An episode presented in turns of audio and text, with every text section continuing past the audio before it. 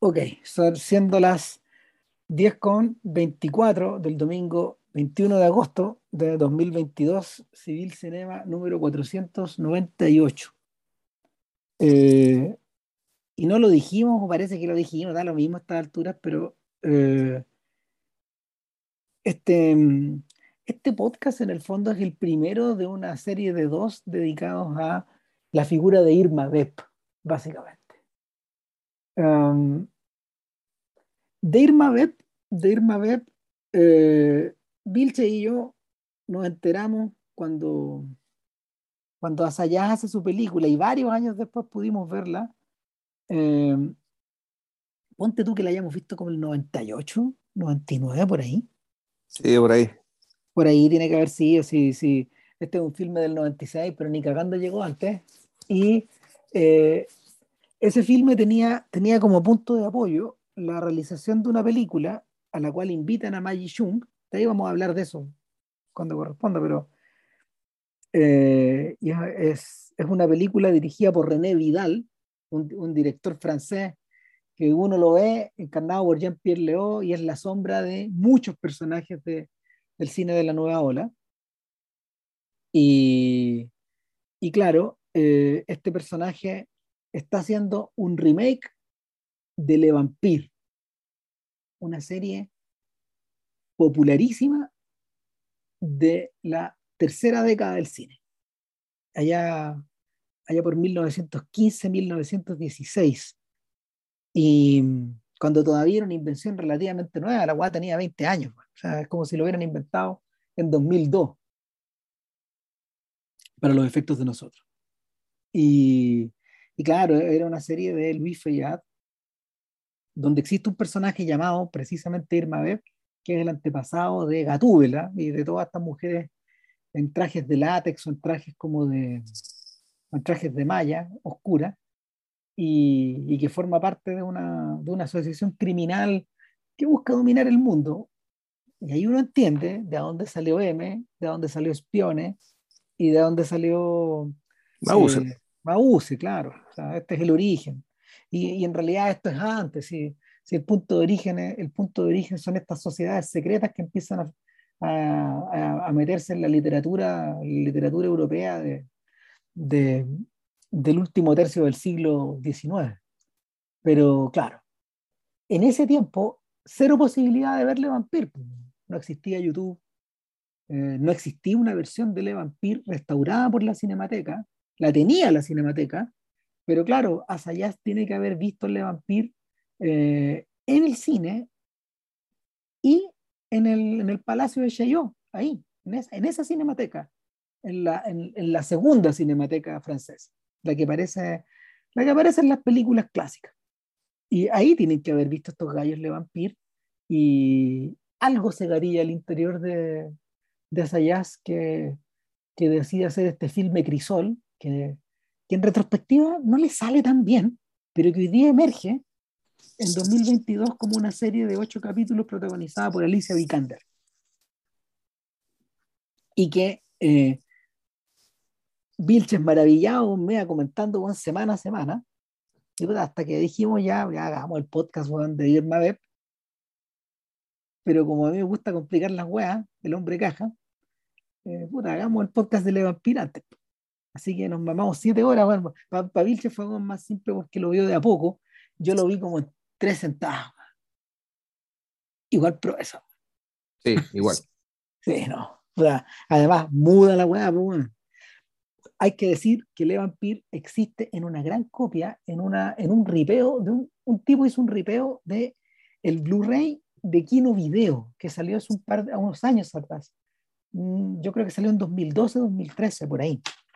Y hace 10 años. Y claro, este, este, hay un, un ángel de YouTube, se sube a las 7 horas, Juan. Claro que no tiene, no tiene subtítulos al español pero, pero está, está, está, con los intertítulos en inglés y en el fondo la guay igual se entiende. Bueno. dicho todo eso, empecemos. Po. ¿Por dónde partimos? Güey? Puta, todo debe haber conversado antes de empezar. Eh, eh, si, si, es que es necesario contar la historia o no. De partida yo hablaría del, yo hablaría del formato. es decir, y esto es una, y esto el formato no es baladí porque el, ya en 1915, eh, sin saberlo ni pretenderlo, eh, Le Vampire ya desafía la definición, digamos, la, la, tendencia a definir y de, y, de, separar cosas y meterlas en cajitas distintas respecto si esto es lo que estamos viendo es una serie o es una, o es una película. En, eh, en, términos de que el, uno puede entenderla como una película de siete horas que se realizaba por entregas, y si eso en realidad no es una serie, es decir, como se discute eh, abiertamente en la segunda versión de, de, Irma Web, en la serie actual de, de de que el fondo sí, Irma Web era o no era lo que ahora llamaríamos contenido. Es decir, la, una, la fabricación, eh, en cierto sentido, serializada, relativamente industrializada, de, eh, de básicamente un producto determinado por un formato eh, y por un formato de consumo. Entonces, el, en, en, la discusión, digamos, y me estoy adelantando el próximo podcast, por eso realmente también no era mala idea hacer un solo podcast, pero bueno, vamos a hacer dos. En, el, en, la discusión dentro del, de la serie Irma Web se decía, bueno, en realidad la gente que estaba haciendo Irma Web estaba inventando todo, estaban haciendo, eh, estaban, estaban creando, digamos, algo completamente nuevo, formato nuevo para costumbres nuevas y ta, ta, ta, ta, ta. Y alguien responde muy cínicamente, no, en realidad Irma también era contenido. Básicamente ya existía la costumbre de la gente ir a sentarse a los cines, de, de, pasar, eh, de que te pasaran plata por un rato, digamos, y tenías que llenar la pantalla. con cierta periodicidad, para que la gente eh, que ya estaba acostumbrada a esta forma, a este formato de exhibición, quedara satisfecha. Entonces, Irma Beb, la, la, película de lo que estamos hablando, es una película de siete horas, y es también una serie de 10 entregas. Ahora, en defensa del, tema de las 7 horas y que no están contenidos, los capítulos no tienen la misma duración. Los capítulos en realidad se iban haciendo sobre la marcha. Eh, y, y, te da la impresión de que la historia se empezó, la historia en cierto sentido se empezó a complejizar. Y además que pasaron cosas entre medio, como por ejemplo el súbito, el súbito reemplazo del que parecía ser el verdadero antagonista de esta historia, que no era Irma sino el gran vampiro. ¿Ya? Y, ese personaje en algún momento desaparece de manera muy, muy, muy súbita, eh, y, en la, ¿cómo se llama esto? En la, en la serie de te, te comentan por qué pasó eso. Y eso no tuvo que ver con una, con una decisión artística, ni tampoco una decisión de, eh, sometida al formato que, respecto al cual Le Vampire está haciendo contenido sino que era una razón completamente arbitraria y por motivos personales. Y que eso tiene, tiene, tiene una competencia determinante en lo que ocurre con la serie y en lo que ocurre, creo yo, con el lugar de Ismabeb dentro de esta historia. Y, a ver, yo lo que... Le Vampire, efectivamente, Ram dice una asociación criminal. Eh, y una asociación criminal que se parece a la logia masónica. En tanto, Le Vampire, esta asociación tiene está dentro de su, dentro de su núcleo, digamos, tienes policías infiltrados, tienes eh, jueces de la Corte Suprema, eh, eh, y tenés, puedes tener gente de cualquier, ¿cómo se llama esto? De cualquier estamento metido entre los vampiros, y por lo tanto gente que lo sabe y se entera todo, y que se, enteran de todo y van reaccionando, digamos, y llega una especie de estado paralelo que, que comete sus crímenes, y que al comienzo de la historia, la historia nos sitúa con que el gran, el gran enemigo de los vampiros, más que el Estado, eh, y aquí, bueno, tiene lo novelesco, es un periodista. ¿Cómo se llama el periodista?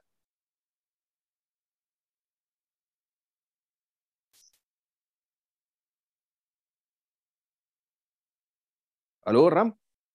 Se llama Philippe Guérand. Así se llama. Eh, Mira, antes, antes, antes, de, antes de meterme en la trama, yo creo que faltaban un par de cosas que decir sobre cómo, sobre, sobre el tema de la serialización. Eh, ya hay más, ya los de los vampiros nos separan más de 100 años. Entonces, eh, hoy día estamos acostumbrados, a ver, durante, a ver, mira, durante, durante buena parte de la historia del cine estuvimos acostumbrados al formato de largometraje. Y el formato de largometraje, eh, yo diría que nació, nació con algunos cambios respecto de cómo es entendido hoy, eh, a finales de la, era, de la década del 10, más o menos.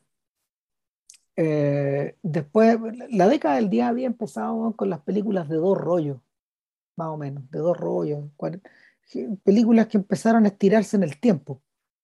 Y, pero pero eh, cuando, cuando Griffith eh, termina con su contrato de la Biograph y con, con esas películas de dos y tres rollos, este one de inmediato salta a una producción de tres horas.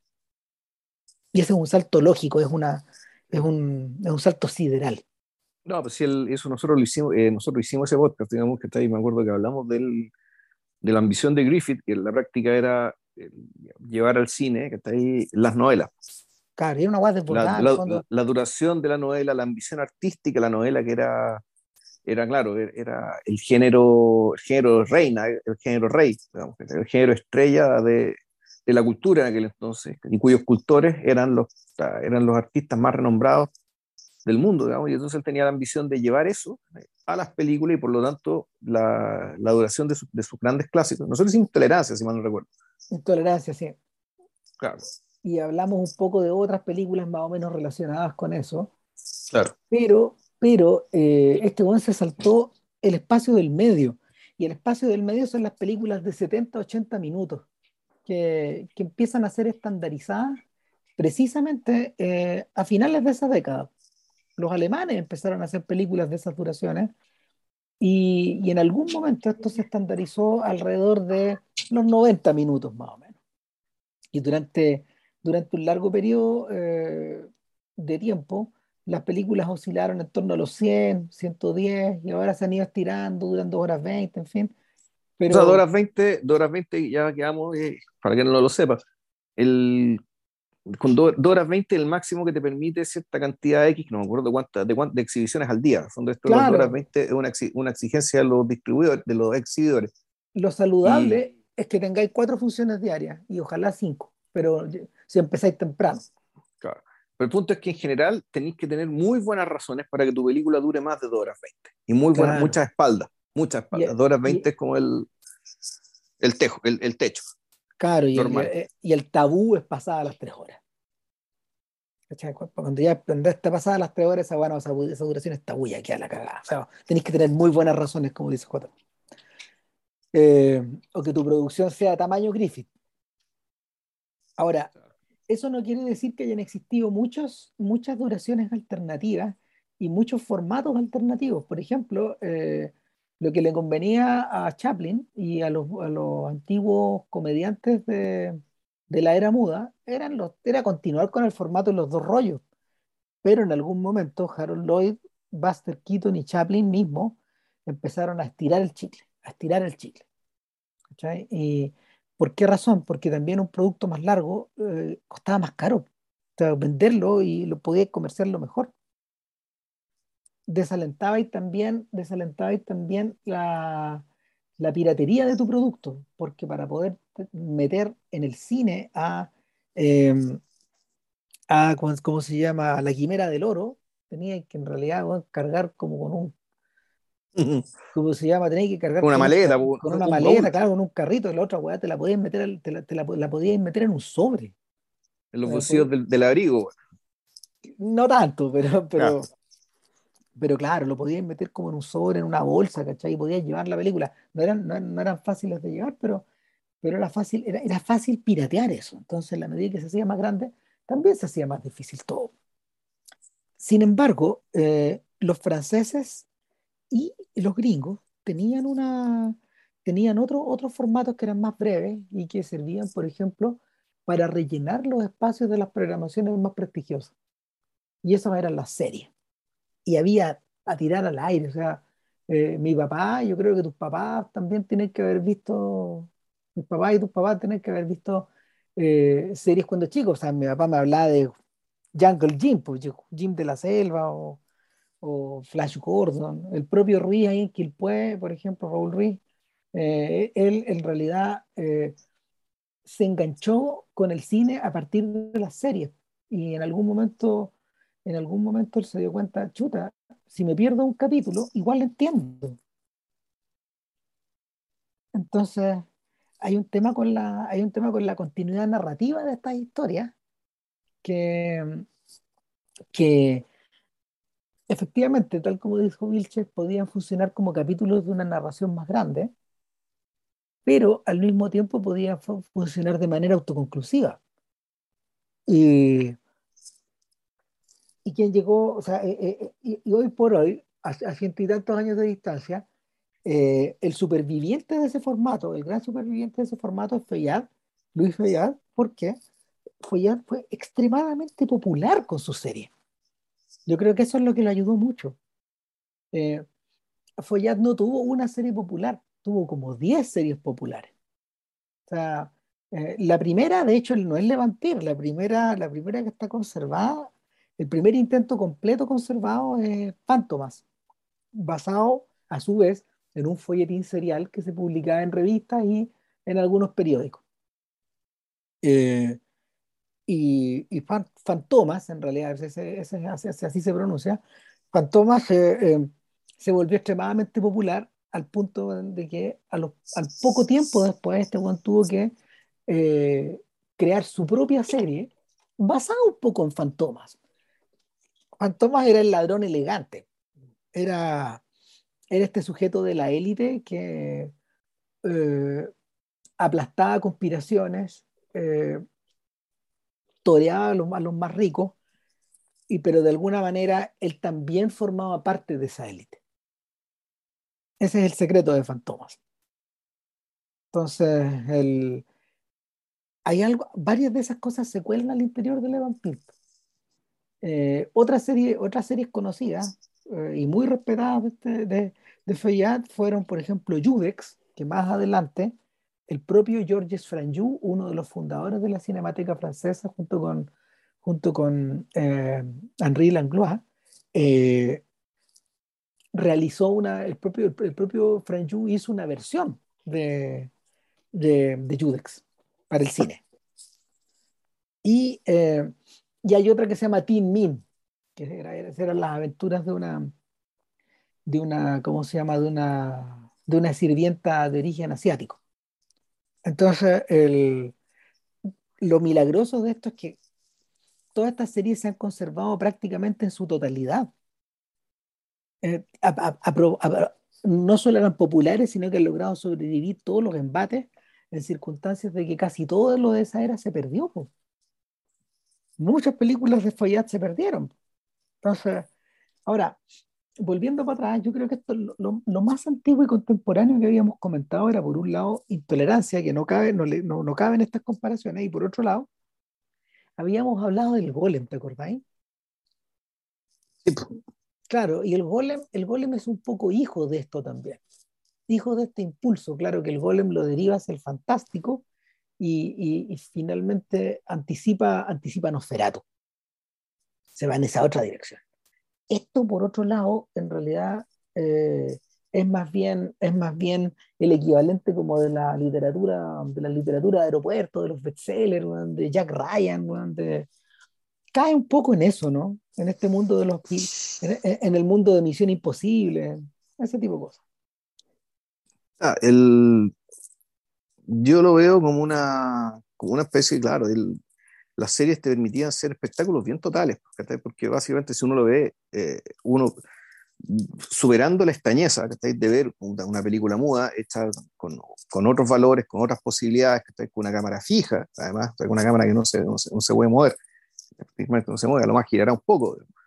Eh, y tomando la distancia además con el hecho de que por lo tanto todo tiene que ser, eh, todo funciona muy coreografiado, digamos, dado que y, y, por lo tanto el, lo que estamos viendo a ratos se parece más al, más al ballet que al teatro, que era como eh, el arte al cual supuestamente se, se, le está imitando, dado el carácter mudo, de hecho.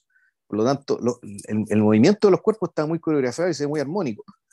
El, cuando uno toma, cuando uno básicamente se supera la extrañeza que genera este arte, que es el mismo, pero al mismo tiempo muy distinto, tú te das cuenta que a nivel de trama y a nivel de los sucesos que estamos viendo, tú tienes un, yo diría que es un mega thriller, eh, no muy distinto de los que tenemos ahora, donde hay escenas de acción, donde hay efectos especiales bien, bien, espectaculares para la época, eh, donde tienes pues, engaño, intriga, pseudo romance, porque el romance no es importante acá, no, no, no, como, no, como, no como motor de, la trama, pero sí como simulacro, posibilidad para lograr el engaño, para causar daño o para dañar a alguien. Eh, el tema afectivo importa, pero desde, ese lado, no, no, no como motor. Eh, donde, claro, donde disparan camiones, hunden barcos, o sea, pasan cosas bien increíbles, gente remándose eh, por las murallas, digamos, eh, como, como un efecto especial, como sería ahora una película de acción corriente. Sin embargo, es que importante que mencionaste la palabra acción, porque pese a toda esa descripción, el concepto de cine de acción todavía no existe aquí. No como lo contendemos hoy día. ¿Cachai? Porque como Feyat, como Feyat, como Feyat está operando 10 años antes que los, que los rusos, y, como Feyat está operando un poco a ciegas de lo que Griffith estaba haciendo eh, en Intolerancia, porque Intolerancia es una película que se estrena en Estados Unidos cuando Le Vampire ya está filmada. Eh, lo que tení, lo que tení, eh, entre, lo que tenemos entre manos es una película que nominalmente es de acción, pero donde eh, todos los presupuestos del cine de acción, el montaje, la narración paralela, eh, los distintos cambios de plano. no, y la, exaltación de, de, la velocidad como valor. Hay cosas que me acuerdo que la, hay, hay una, de las, una de las secuencias de Griffith, digamos, donde básicamente el loco está obsesionado con lo que tú, la posibilidad de filmar un tren en movimiento de filmar un auto en movimiento, del, del, del, nivel de emoción que tú puedes generar a través de el, el, juntar estos aparatos modernos con la cámara moderna con la, con la que puedes registrar. Claro, lo que, lo que tú tienes acá es la acción observada a cierta distancia, por ejemplo, gente que se está descolgando de edificios o, o, sujetos que o sujetos que están saltando paredes y haciendo algunas acrobacias realmente peligrosas pero que no están filmadas de manera peligrosa, que no, no, transmiten esa sensación. O tal vez sí, ¿cachai? Y con lo que se podía transmitir con las cámaras que había, o sea, con, con, los medios que había. Es, donde esa distancia, ahí uno, uno tiene sus dudas. ¿cachai? Si es de acción, por ejemplo, el hecho de que eh, hay una escena de que tira una bomba en, en un restaurante, claro. y hay una explosión, ¿cachai? y hay una explosión y queda la cagada, ¿cachai? y eso efectivamente el cine de acción lo sí lo reconoce, el tema de la, de, de la, la, la explosión, como recurso pero, de acción. Pero, los planos continúan siendo, los, planos continúan siendo tres cuartos de cuerpo o, y, frontales y, y, los sets eh, son claramente hechos, todavía recuerdan a los sets de Méliès, no son tridimensionales, entonces todavía existe la, la impostación del teatro. Y, y en ese sentido, eh, la hibridez. Claro, pero eso uno lo ve como un... Cuando, eh, eso no tiene que ver con los valores, sino que tiene que ver con los recursos, creo. Es decir, yo creo que el interés de Fayad era hacer un espectáculo total. Era, era agregarle eh, lo que nosotros llamamos acción, tratar de, de meterlo digamos, con los recursos que había, con lo, con lo, que, con lo que podían, con lo que manejaban. Solo, que lo estaban haciendo mejor al otro lado. Digamos. O sea, que había más plata y en el fondo también había había, cierto, había cierta sensación del desborde. El, parte de eso, parte de eso en realidad, eh, y, aquí somos bien ignorantes, Vilche y yo, de las minucias del cine mudo, pero de lo que yo he alcanzado como a, de lo que yo he alcanzado, como se llama, entender, eh, algo de eso, algo de eso lo, lo habían introducido los italianos al cine. Esta sensación de la aventura, esta sensación de, del, ¿cómo se llama? La, la morbidez del crimen, ¿cachai? La, la sensación de que está ahí, de que, de que el, cine es, el cine es apto para el cine es apto para captar, por ejemplo, eh, historias, historias que, eh, en, el, en, en, las novelas había narrado Jack London o, o, estaba narrando Emilio Salgari o que, que finalmente, no sé, pues, eh, popularizaba Julio Verne. Y, claro, esos son, esos, esos vienen a ser, como se llama, los, los pioneros. Karl May, ponte tú en, en, Alemania escribiendo esos westerns. Todas estos proto, estas protohistorias que en cierta manera van confluyendo hacia, hacia estas manifestaciones. O sea, en Le Vampire, como bien dijiste, eh, lo que existe es una lucha entre dos fuerzas. Eh, o básicamente entre varias bandas entre sí. O sea, y, nominalmente, por un lado está Le Vampire, que es esta organización secreta que claro, algún, algún dejo como de masonería tiene, pero también de la Golden Dawn y otras, otras, eh, otras organizaciones secretas también que acumulan conocimiento, pero que sobre todo acumulan poder. Pero el detalle es que, claro, los integrantes, los vampiros, los integrantes de esta, los integrantes de esta, mm, de esta enorme pandilla eh, están ubicados en todo, secretamente en todos los estratos de la sociedad, alto, medio, alto, medio, bajo, y eh, el objetivo de los vampiros es básicamente crear una, una, suerte de sociedad paralela, criminal, que se extienda por el mundo. O sea, el, el objetivo del gran vampiro es alcanzar el mundo entero. Y es, ese es el objetivo del el doctor Mabuse, no vemos, digamos está claramente inspirado este personaje en el gran vampiro y en sus sucesivos, en sus sucesivos superiores o, reemplazantes. Y al otro lado está, está Philippe Guéranda y con, ¿cómo se llama? Con su, con su fiel ayudante Mazanet. Eh, ya vamos a entrar a hablar de estos dos, pero en la medida que uno los va observando más y más y más, eh, estos personajes semejan la lógica de, de, de, Watson y Sherlock, de la lógica de... De Batman y Robin y Quijote y Sancho. Pues, exactamente. ¿cachai? Y, de, y del llanero solitario y, ¿cómo se llama? Y Toro. Y, Toro. claro, o, de, o del pequeño Juan y Roy Hood, lo que tú quieras. Eh, ahora. Claro, y pero que ellos funcionan, claro, ellos son, eh, eh él es un periodista, más tener la historia más es bien, es bien convoluta, digamos. Eh, de ahí vamos a resolver acá, pero en realidad ellos funcionan en la práctica, ellos son los, ellos son, la, son las membranas olfativas, digamos, y son los ojos del Estado. Claro. ¿Ya? que el spoiler, el Estado es la banda más peligrosa de todas. A eso iba. ¿Ya? A eso iba. que de toda esta manga de delincuentes, muy peligrosos, muy malos, de todo lo que queráis, Pero, pero, no, no podéis con el Estado. Estos ¿ya? El Estado es peor que tú.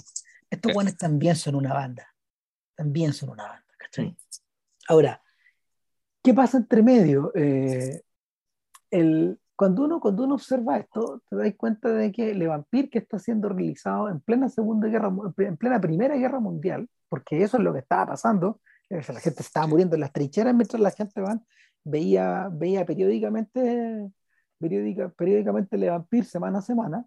Oye, pero eh, eh, no hay alusiones a la guerra en la película que yo no, recuerdo. No, no, parece, no, no, no, es un país en guerra, el país donde transcurre Le Vampire. Este es eh, este importante este notar eso.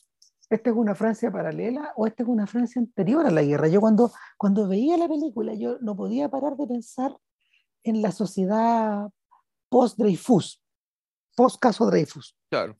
¿Cachai? ¿Qué es lo que, porque ¿qué es lo que había pasado? O sea, si ustedes ahora lo referimos al podcast de, al, al podcast, ¿cómo se llama? De, de Jacques. De, claro, de Jacques, eh, la película de Polanski, donde se alcanza a visorar la idea de efectivamente una sociedad francesa que está controlada por bandas. Una de, una, de las, una de las bandas, una de las bandas criminales importantes del ejército, hay que decirlo, Creo que una mafia, o sea, que funcionaba como una mafia en el caso. Claro, la otra banda criminal era el Estado, y había una tercera banda, que era la de los sujetos que de alguna manera querían reivindicar a Dreyfus. O sea, que, claro, y que, para la, época, para la época de la guerra ellos ya habían tomado el Estado. Exactamente, y ellos se habían transformado en, la otra banda. Eh, el, una, de una, de las cosas que, una de las cosas que, tampoco, tampoco entiendo mucho de esto, pero lo que yo sí alcanzo a entender de la sociedad francesa de la preguerra o de la, de la sociedad francesa de la Belle Époque, porque esa es, así, se le, así se le denomina, que es un periodo de intensa desconfianza institucional.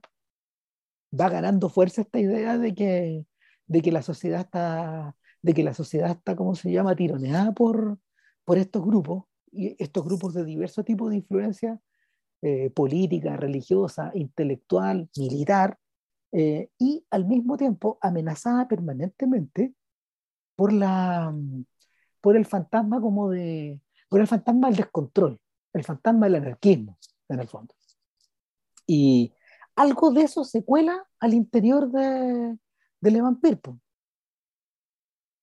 Algo de eso se cuela al interior de Le Vampire. Esta idea de, esta idea de que eh, en cualquier momento los cimientos de la sociedad pueden ser socavados si, si efectivamente hay, hay un grupo de sujetos que, que, que se aboca a derruirlos. Y, a, conspirar. Claro, a conspirar. Y Philippe Guérand lo que hace es, Philippe Guérand es una suerte de mecanismo de control.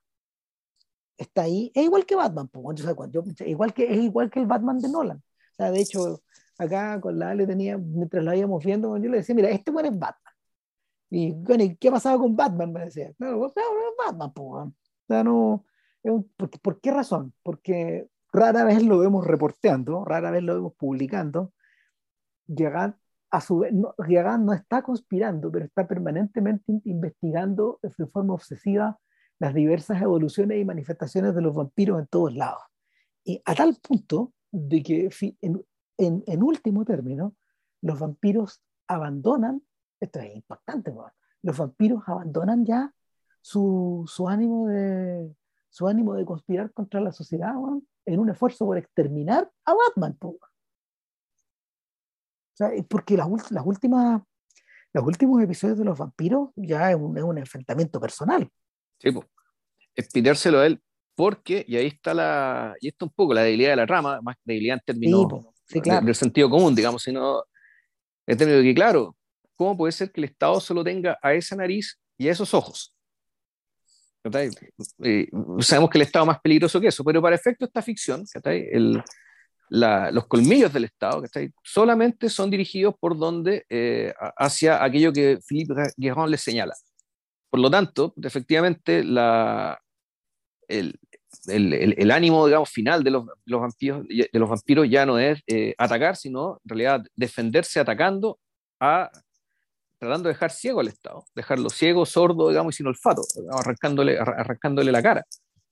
y, y, y, esto es interesante, que está ahí, eh, que, y eso no, y, bueno, pero todo esto pasa por el hecho, esto, esto que hablamos, el, reemplazo del gran, del gran vampiro. Y, cómo ahí potencialmente la serie cambió en muchos sentidos, digamos, y eso lo vamos a mencionar después. Pero, eso, pero sí yo creo que es importante llamar la atención de que Philip Grande, pese a todo, este, a todo esto, no es un personaje particularmente atractivo, ni con mucha entidad. Eh, no. Eh, eh, de hecho, mucho más interesante es Irma Beb, por un lado, y Mazamet, su, su acompañante, por el otro. Entonces, sí, sí, ¿cuáles son los verdaderos personajes que hacen que las cosas pasen por uno y otro lado? No es tanto Philip Gerond, en realidad son Mazamet, que es el que tiene, el que realmente está abriendo el suelo, el que realmente es, es como una ratita que se va metiendo en los condrijos más pequeños de las cosas, digamos, y efectivamente ahí se entera de las cosas. Y ahí se hace que las cosas pasen y se muevan. E Irma Vez, por el otro lado, tiene más o menos la misma función. Es la que es capaz de infiltrarse en el otro mundo, en el mundo vigil, en el mundo, en el mundo de la sociedad, en la, sociedad normal, digamos, donde ella se infiltra, se disfraza, se convierte en lo que sea, para que las cosas pasen por el otro lado. Entonces, en, en medio de ambos, digamos, claro, está Philippe Gronde como este, como, claro, como, básicamente como un enmascarado sin máscara que en realidad y que en algún momento efectivamente tiene alguna, tiene una polola que mata en el segundo capítulo, una supuesta polola, y tiene esta esposa a la que le quieren matar al final, pero donde la relación con estas personas no es importante, no es parte de la rama, y tampoco lo define como personaje, y de eso se cagan de la risa después, eh, hasta ya 100 años después, cuando hace la serie. Claro, no, no, para estos efectos no alcanza a tener psicología No, entonces, y en, la serie de Irma Bay, lo vamos a comentar el próximo podcast, es uno de los conflictos que tiene, porque el actor que lo interpreta, ahora en 2022, dice, no entiende por qué Giramonde es así. No le cae en la cabeza que él tenga que actuar un personaje tan, nulo. para, el estándar, para, el estándar, El código para entrar Exacto. O sea, él no fue formado para que un protagonista sea así de plano. No le cae en la cabeza. No, no hay código, no hay código para entrar ahí. Ahora. Claro.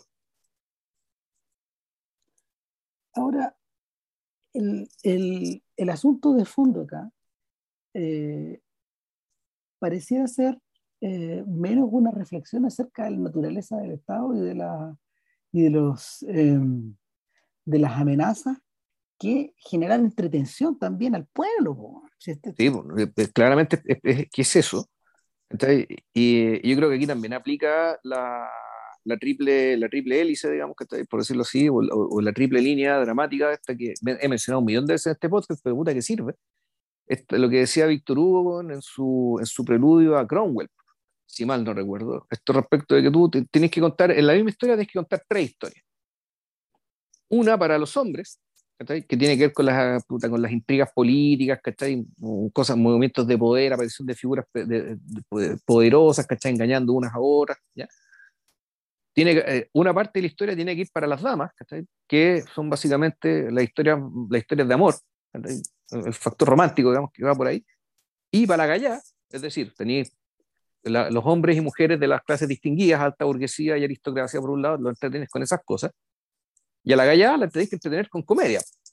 Entonces, Masamet es eso. Claro. Y el hijo de Masamet ya es la caga. Eh, eh, eso, eh, eso, eso, lo vamos a mencionar después, pero eso es, otra cosa. Ese viene a ser el desborde. Mira, el, a ver, para todos los efectos, para todos los efectos, ¿qué, ganas de haber visto, qué ganas de ver algún día o de haber visto antes Fantomas, porque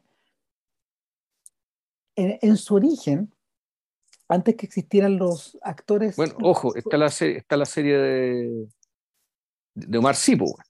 Ah, sí. O sea, hoy día, claro, hoy día, claro, pero no, pero yo me refiero yendo muy para atrás. Eh, esa serie se, apoyaba en, los libros, ¿ah? no, en la serie de Feuillard. Mira, no, Le Vampire, Le Vampire es tan antigua en sus estructuras que todavía, todavía se alcanza a distinguir eh, todavía se alcanza, se alcanza a distinguir eh, cierta como matriz, eh, matriz, matriz teatral y teatral callejera de, de, ciertos, de ciertos personajes. O sea, el malo tiene bigote, el malo usa sombrero de copa y usa capa. Mm. Eh, no, sí, es que el, malo, el malo de partida, es que esto, es interesante. El malo que sea. O sea, pero el malo inicial, el gran vampiro, claramente es un aristócrata. Sí, po. Ya. Y, y, es una aristócrata, y como aristócrata, y eso es un supuesto interesante, creo yo, este, que el, aristócrata puede disfrazarse de cualquier clase, pero no cualquier clase puede disfrazarse de aristócrata. No. El, el, este, es un aristócrata que efectivamente comete sus maldades, que está cambiando identidad cada rato, teniendo como cinco o seis roles distintos. Es un personaje realmente fascinante, el gran vampiro. ¿ya? El, gran vampiro que eh, desaparece por ahí por el quinto o sexto capítulo. Claro, y, y entre medio de eso hay un montón de gente que, que vendría, que, que, estaría proveniendo, ponte tú, de, ¿cómo se llama? De, de, de, narrativas, de narrativas seriales que ya claramente son novelísticas del siglo XIX, como, no sé, Los Misterios de París, por ejemplo. De Sue, ¿cachai? Que, que, que eh, Sue, escribía libros en esa lógica, y bueno, Víctor Hugo también eh, modeló, modeló algunos de sus personajes sobre esa base y claro, a, partir de eso Dickens, por un lado, se inspiró para poder hacer sus propias, para poder escribir sus propias novelas serializadas y en último término, la versión aristocrática de esto es la Ana Karenina de Tolstoy, que también se serializaba en revistas. Esa no es una novela que se publicó de golpe, se publicó en serie. Entonces, hay, varias, hay varios pisos de esto.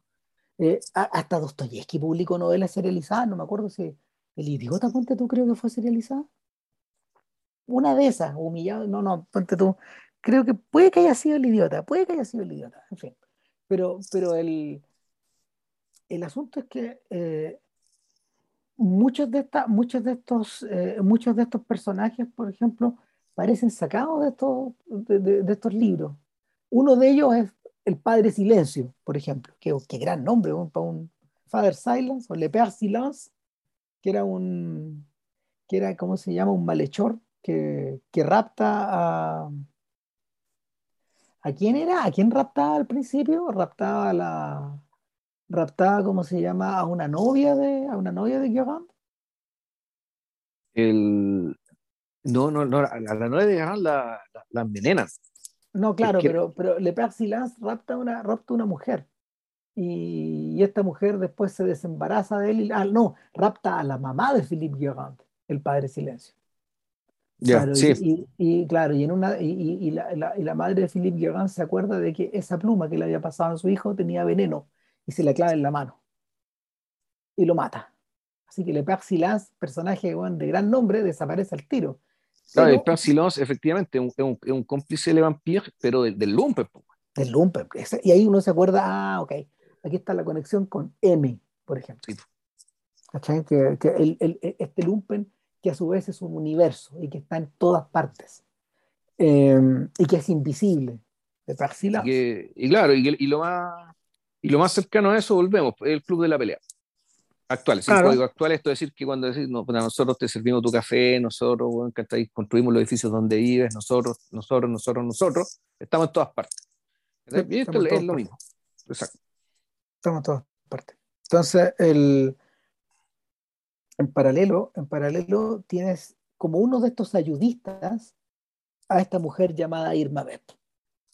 Irma Beb eh, parte como un personaje muy secundario, em, pero, a ver, parte como un personaje secundario, pero al mismo tiempo con una suerte de encanto. así, como, así como lo que caracterizaba a el gran vampiro era su multiplicidad de disfraces y su multiplicidad de rostros, no sabes cuál es de verdad su rostro. En el caso de Irma Beb, el rostro de ella es importante, es al revés esto. Eh, el Irma Bep es anagrama de vampire, es un anagrama de, esa, de, de, y eh, ella se presenta todas las noches en un cabaret donde los vampiros suelen, suelen ¿cómo se llama?, ir a, ir a beber, a, celebrar, a, a, comentar los robos del día, en fin, y ella, ella de alguna manera eh, concentra como, como, gran arti como gran artista de music hall de la sociedad de los vampiros a todos estos sujetos y los convoca. Y en ese sentido... Eh, y, y en luz del día, o sea, por ejemplo, que hay un, hay un letrero que, que afuera dice Irma Beb canta hoy. Y va Philippe Guerrón disfrazado, porque al principio eh, Guerrón tiene este rol, pero en algún momento Masamet lo, lo reemplaza en esto, y, la cosa al final termina pasando con Masamet, y es cuando va y se da cuenta de inmediato que Irma es un vampiro porque dice, descifra el anagrama en dos segundos. Entonces, el, es bien importante e interesante esto de que aquí no hay, no hay engaño alguno. Las cartas están puestas de la mesa desde el principio. O sea, el Guerrón sabe desde el principio quién es Irma y lo que es Irma y efectivamente, ella nosotros la vemos por primera vez eh, eh, cantando, haciendo un espectáculo, recitando algo, con un rostro sumamente expresivo, con Tomás con la, con la cara así como si estuviera matando algo o desgarrando algo con los dientes, donde se la hace ver muy feroz, que Una mujer que es muy bella, y entonces estamos hablando de la, la actriz que interpretó a Irma Beb, el, original, Musidora, que, puta, que además tenía una vida lo más convoluta, que ya para la época de Irma Beb era una figura importante y muy respetada. De hecho, eh, cuando se, cuando se quiso censurar a, a Irma a, bueno, a Le Vampire, Musidora fue la que negoció con, creo, el alcalde de París, bueno, una autoridad política, digamos, para que le levantaran la censura a la película. Era y lo logra. Sí, pues.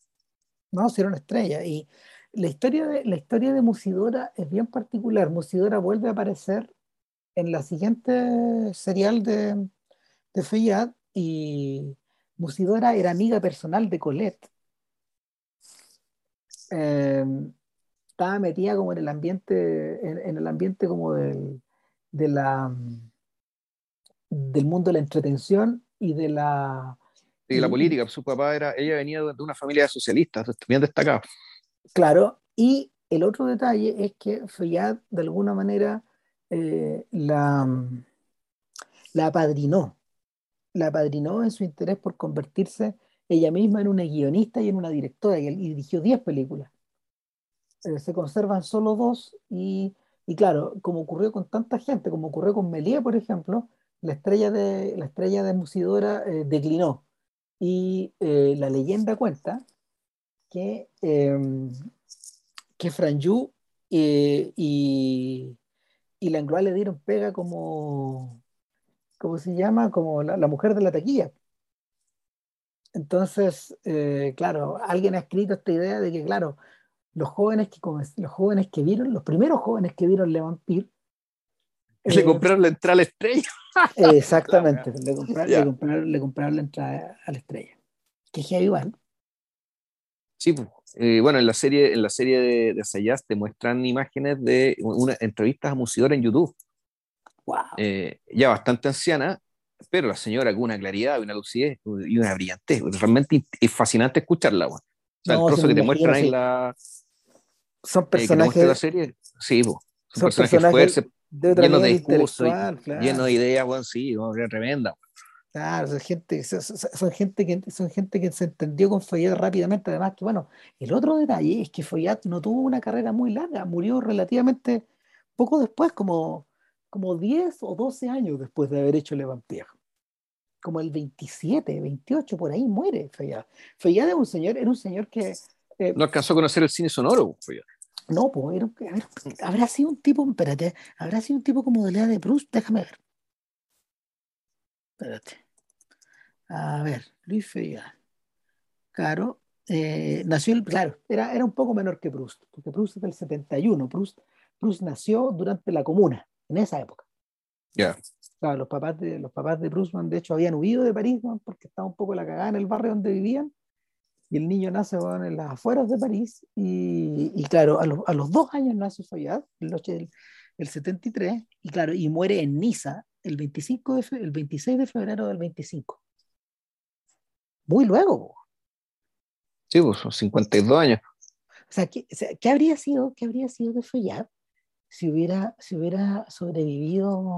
Porque, porque muere, muere en, plena actividad. O sea, todo, todo parecía indicar que nuestro personaje iba a tener una carrera más o menos parecida, eh, más o menos parecida a la de Fritz Lang, con la salvedad de que, claro, Lang era como 15 años menor, o yo diría que un poco, yo diría que un poco más, de hecho. Era, era, sí. Claro, porque los, los grandes directores de, de, principios del sonoro y del, del, final del mundo y del principio del sonoro eran todos nacidos como en la época de John Ford, como en, en la década del 80 y del 90. Pero... Los contemporáneos de Hitler y de Gabriela Mistral. Exactamente. El, entonces, el, el rollo es que, claro, pues Fayad muere joven. Y, y, queda pendiente, claro, la pregunta de eh, hacia dónde habría dirigido sus instintos, provisto de que hubiera logrado, provisto de que hubiera logrado, ¿cómo se llama?, abrirse paso entre medio. Pero nada, pues volvamos sobre Le Vampire. Pero bueno, ojo, pero para 1915 todavía había series como la que había, como la que hubo antes, o la cosa ya se había estandarizado en la... Todavía había series, pues. Ya. Todavía había series. No, si las series las series siguieron existiendo, pero hay un problema. Eh, las, series, eh, las series no tenían el mismo prestigio que las películas eh, y las series por lo general estaban programadas por lo mismo a otros horarios, exigían otro tipo de público. Sí, pues sí, pensemos que el primer premio de la Academia, 1927, era para películas, ¿no? Claro, entonces, a lo, que hay fondo es que en, qué momento, que está ahí, claro, a lo mejor más que, sí, en qué momento, o qué momento, la muerte de Feyad, digamos, que te lo sorprende, en qué momento de la definición de la estandarización de lo que conocemos como cine. Entonces, claro, una forma de estandarización es precisamente la, la decisión de la academia de decir, bueno, nosotros vamos a premiar y destacar este tipo de cosas. Claro. Bueno, pero bueno, es una pregunta que uno, uno la hace desde la ignorancia, como realmente no lo sabe. Y otra cosa que sería interesante es, bueno, ¿cómo llegó Feuillade al cine? Y mejor dicho, ¿cómo llegaban al cine todas estas figuras? Y, y, la pregunta que está implícita detrás es, bueno, ¿cómo funcionaba lo que conocemos, a, lo que ahora le llamamos cine en aquel entonces? Ah, estamos hablando de los orígenes de los orígenes, porque si Feuillade para llegar a dirigir Le Vampire debe haber tenido por lo menos 10 o 15 años de carrete. Feuillade era una persona adulta y mayor. Efectivamente. O sea, lo, hay, hay una buena cantidad de películas de un riel o de, un reel o de dos conservadas, conservadas de Feuillade. Ahora, el, una cosa que me llama mucho la atención es que, claro, el, director que vemos en acción está maduro. Está completamente maduro. Completamente. No hay... Y se, y, se nota. Se nota desde el principio. El, nivel de nervio, de ritmo, de vértigo, y volvemos, de maestría, lo que, lo que era coreografía. Así me tenía loco en los movimientos de los personajes. Era, era como ver moverse las olas, es casi hipnótico el, en, claro, en, dentro de un contexto de silencio, pero en realidad acompañado por, música, es una muy buena música. Lo, de Kino que, vimos nosotros ahí pirateo en YouTube está muy, muy, muy bien hecho. Ahí creo que son, y creo que si mal no recuerdo, el, están ahí recuperadas partituras originales. Claro. Y en ese tiempo, en ese tiempo no existían partituras explícitamente creadas para el cine, sino que arreglos de distintas, de, basados en distintas obras. De hecho, eh, uno alcanza a pillar el vals triste, por ejemplo, de Sibelius. ¿Lo alcanzaste a cachar, sí. cierto? Sí, pues sí claro. Se, se, se, divisa por lo menos en dos, o tres, en dos o tres momentos clave. Pero, pero así ocurre con, otra, con, con otras piezas. Eh, ahora, eh, en torno, en torno a la estructura misma de estas historias, los episodios son de alrededor de 35 a 45 minutos. Hay uno que dura 55 y hay uno que dura 15, pero estoy convencido que a ese le falta por lo menos un rollo. O sea, que, que, que, que era más largo. Y, y, no se alcanzan a entender ciertas cosas que pasan ahí. Todo se precipita demasiado rápido. Pero probablemente se perdió. Se perdió, se, se perdió esa sección. No está muy claro, pero ahí lo que sí es que los, capítulos iniciales son más breves y que los capítulos largos son los finales. en algún momento ya los capítulos finales tienen que durar, para llegar ahí, tienen que durar por lo menos cincuenta y tantos minutos. Claro. Efectivamente. Ahora, eh, el, el, detalle, el detalle esencial acá es que en la medida de que tú vayas avanzando, a lo largo de la serie, al contrario de lo que ocurre con los programas serializados contemporáneos, no necesariamente la trama se va aguzando y aclarando eh, o, precipitando.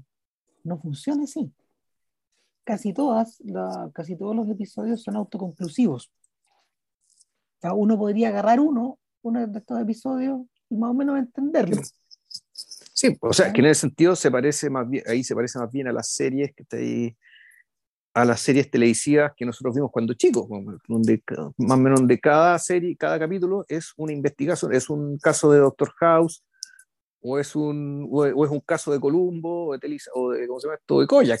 Claro, básicamente te, te, resuelve algo. No existe esta idea que las series tendrían más adelante con Tarzán o con o con Flash Gordon o con, el que sea, digamos, con, con, con Buck Rogers, donde los gringos desarrollaron la idea del cliffhanger. No te, no te, no te, no te vayas a perder el capítulo de la próxima semana, porque nuestro héroe quedó colgando en el aire, a punto de despeñarse, por ejemplo. Claro. ¿Cachai?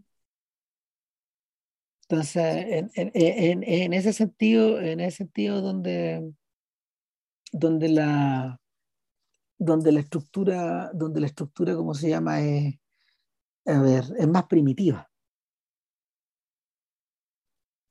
¿Cachai? Ahora bien, eh, ¿Debilita eso la trama?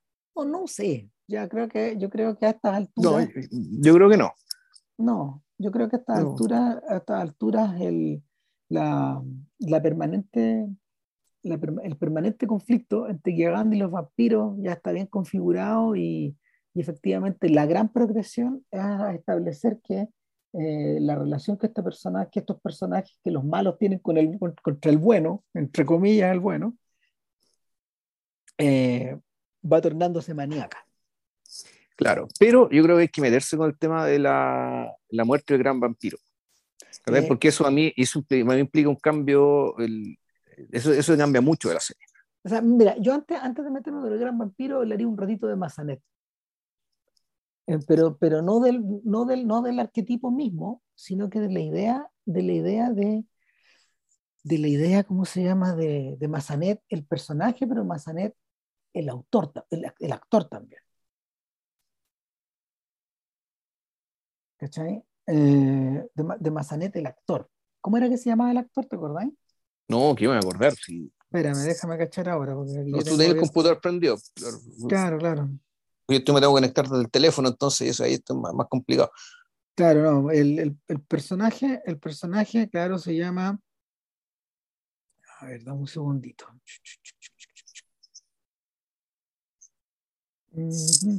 Aquí están, de, aquí están divididos. Claro, el, el, actor se llama Marcel Levesque y el personaje se llama Oscar Claude, por, por Claudio, yo creo, pero, pero acá es Oscar Claude Mazamet.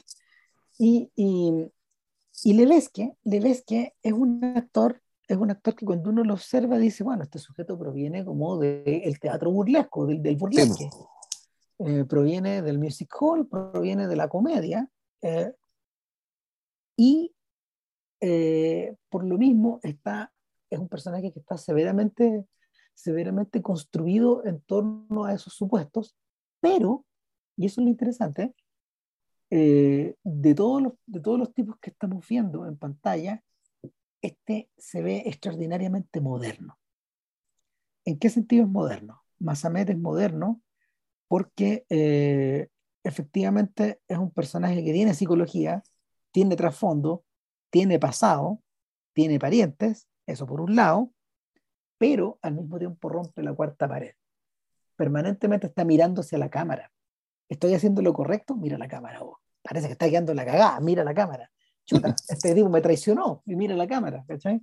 Eh, eh, es, eh, Masamet mira la cámara y el único otro personaje que mira la cámara también es Irma Beb, pero no siempre.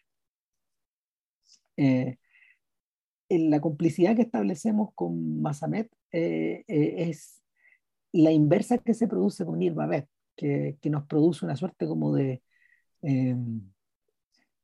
no exactamente distanciamiento, pero sí, sí, sí produce una reacción. O sea, como ¿hasta cuándo, Irma? ¿Hasta cuándo? ¿Hasta cuándo? No, si el, es que claro, para empezar, el, al contexto de la época, yo creo que Irma era un monstruo, porque la, no se esperaba que las mujeres tuvieran esa conducta. No, no, no, no era aceptable ni permisible, digamos, que una, que una, que una mujer fuera una villana. ¿Por qué? Porque por los supuestos de eh, respecto, los supuestos respecto de la que era la feminidad, pues, es decir, por una parte, eh, pero, eh, seres increíblemente virtuosos, que son, pues, que son madres, que son santas, que bla, bla, bla, y que al mismo tiempo son muy débiles. Entonces, claro, y Mabel era todo lo contrario en todos los sentidos. Y, y, ya cuando además le ponen el látex encima, es decir, es básicamente mostrarla desnuda, en negro, el negativo de la desnudez, eh, eh, dejó la cagada para los siglos de los siglos. O sea, dejó, la, dejó la escoba en su época, pero más se convirtió, volvemos, en una sombra, en un fantasma, en un, eh, en un espíritu, como lo llama, eh, esto, esta es la palabra que usa Asayas en la serie Irma Bepro, actual, no tanto en la película. En un espíritu que, por una parte, efectivamente, fue copiado, fue plagiado, citado, digamos, y tenéis las gatúbelas, tienes Modesty Blaze, tienes a Bárbara, ¿cuánto se llama la de los Vengadores? Ah, eh, ¿cómo se llama? El... el personaje de Diana Riggs de los Vengadores, sí. que, por eso lo Maturman, que se llama Bárbara algo, no me acuerdo. Y, y que... Eh, la señora Peel. Bueno, sí. Miss Peel. Ya. El, y, y, claro, por una parte se convierte en, este, en, en, en un ícono. Y un ícono que además no pasa de moda, es decir, cada cierto tiempo, cada ciertas décadas, el personaje aparece y se ve completamente moderno porque en realidad es al mismo tiempo completamente antiguo. Es la sombra de una mujer desnuda. Es algo tan, tan viejo, tan primario, con, lo, con el carácter amenazante que tiene respecto de las cosas que puede hacer, la, los deseos que puede suscitar, que es un, es un verdadero gran hallazgo de Feyad y uno podría decir que más allá de la calidad de sus películas, que es el verdadero aporte de, eh, de, de, al siglo XX en adelante, digamos, fue la silueta negra de Irma. Y yo creo que él tenía, yo creo que él tenía la, la intuición de que, de que sí, ese, ese era su aporte. Claro, y, y, por ahí la importancia de, de contar con Musidora, para, de, una estrella como Musidora para ello, y para que, Musidora le diera el carácter que le supo dar, eh, con, la, eh, con la enorme especialidad del rostro. Hay que fijarse que el, eh, generalmente la, la, figura femenina de la época del cine mudo era gente que tenía los ojos muy grandes, porque el, esos ojos eran la lengua, cuando, no había, cuando no había sonido. Entonces Musidora era, era bellísima, era bellísima, bonito, muy bonito su rasgo, además tenía un ojo gigantesco. Y bueno, tenía el talento, la inteligencia, digamos, para efectivamente eh, eh, convertir, crear esta primera gran villana de la historia del cine. Porque eso fue Irma Web. Y, más el, el, el, hallazgo que hacer si fue de la vestuarista o fue de la propia, fue la propia musidora o de Fellad, respecto de ponerle el látex negro, digamos. Y se anotaron un gol que, que, es como el gol de Aldo Pedro Boy que le hizo Rosario Central eh, a Newell's Old Boys, que es este gol que se celebra todos los años. Eh, que se juntan en un boliche, bueno, y el viejito ya, bueno, le tiran la pelota, el señor se tira de palomita, bueno, un gol que todos los años celebran el gol. El, el, gol de Irma Beb también se celebra cada ciertas décadas, en, con otro nombre o con el mismo nombre. ¿Por qué? Porque ya. Porque lo, lo tiene todo. Eh, claro. Yo quería decir algo más respecto de la serie de las Ayas, pero para qué si vamos a hablar de eso después. Espero, que no, espero, espero acordarme. No, después, después, porque.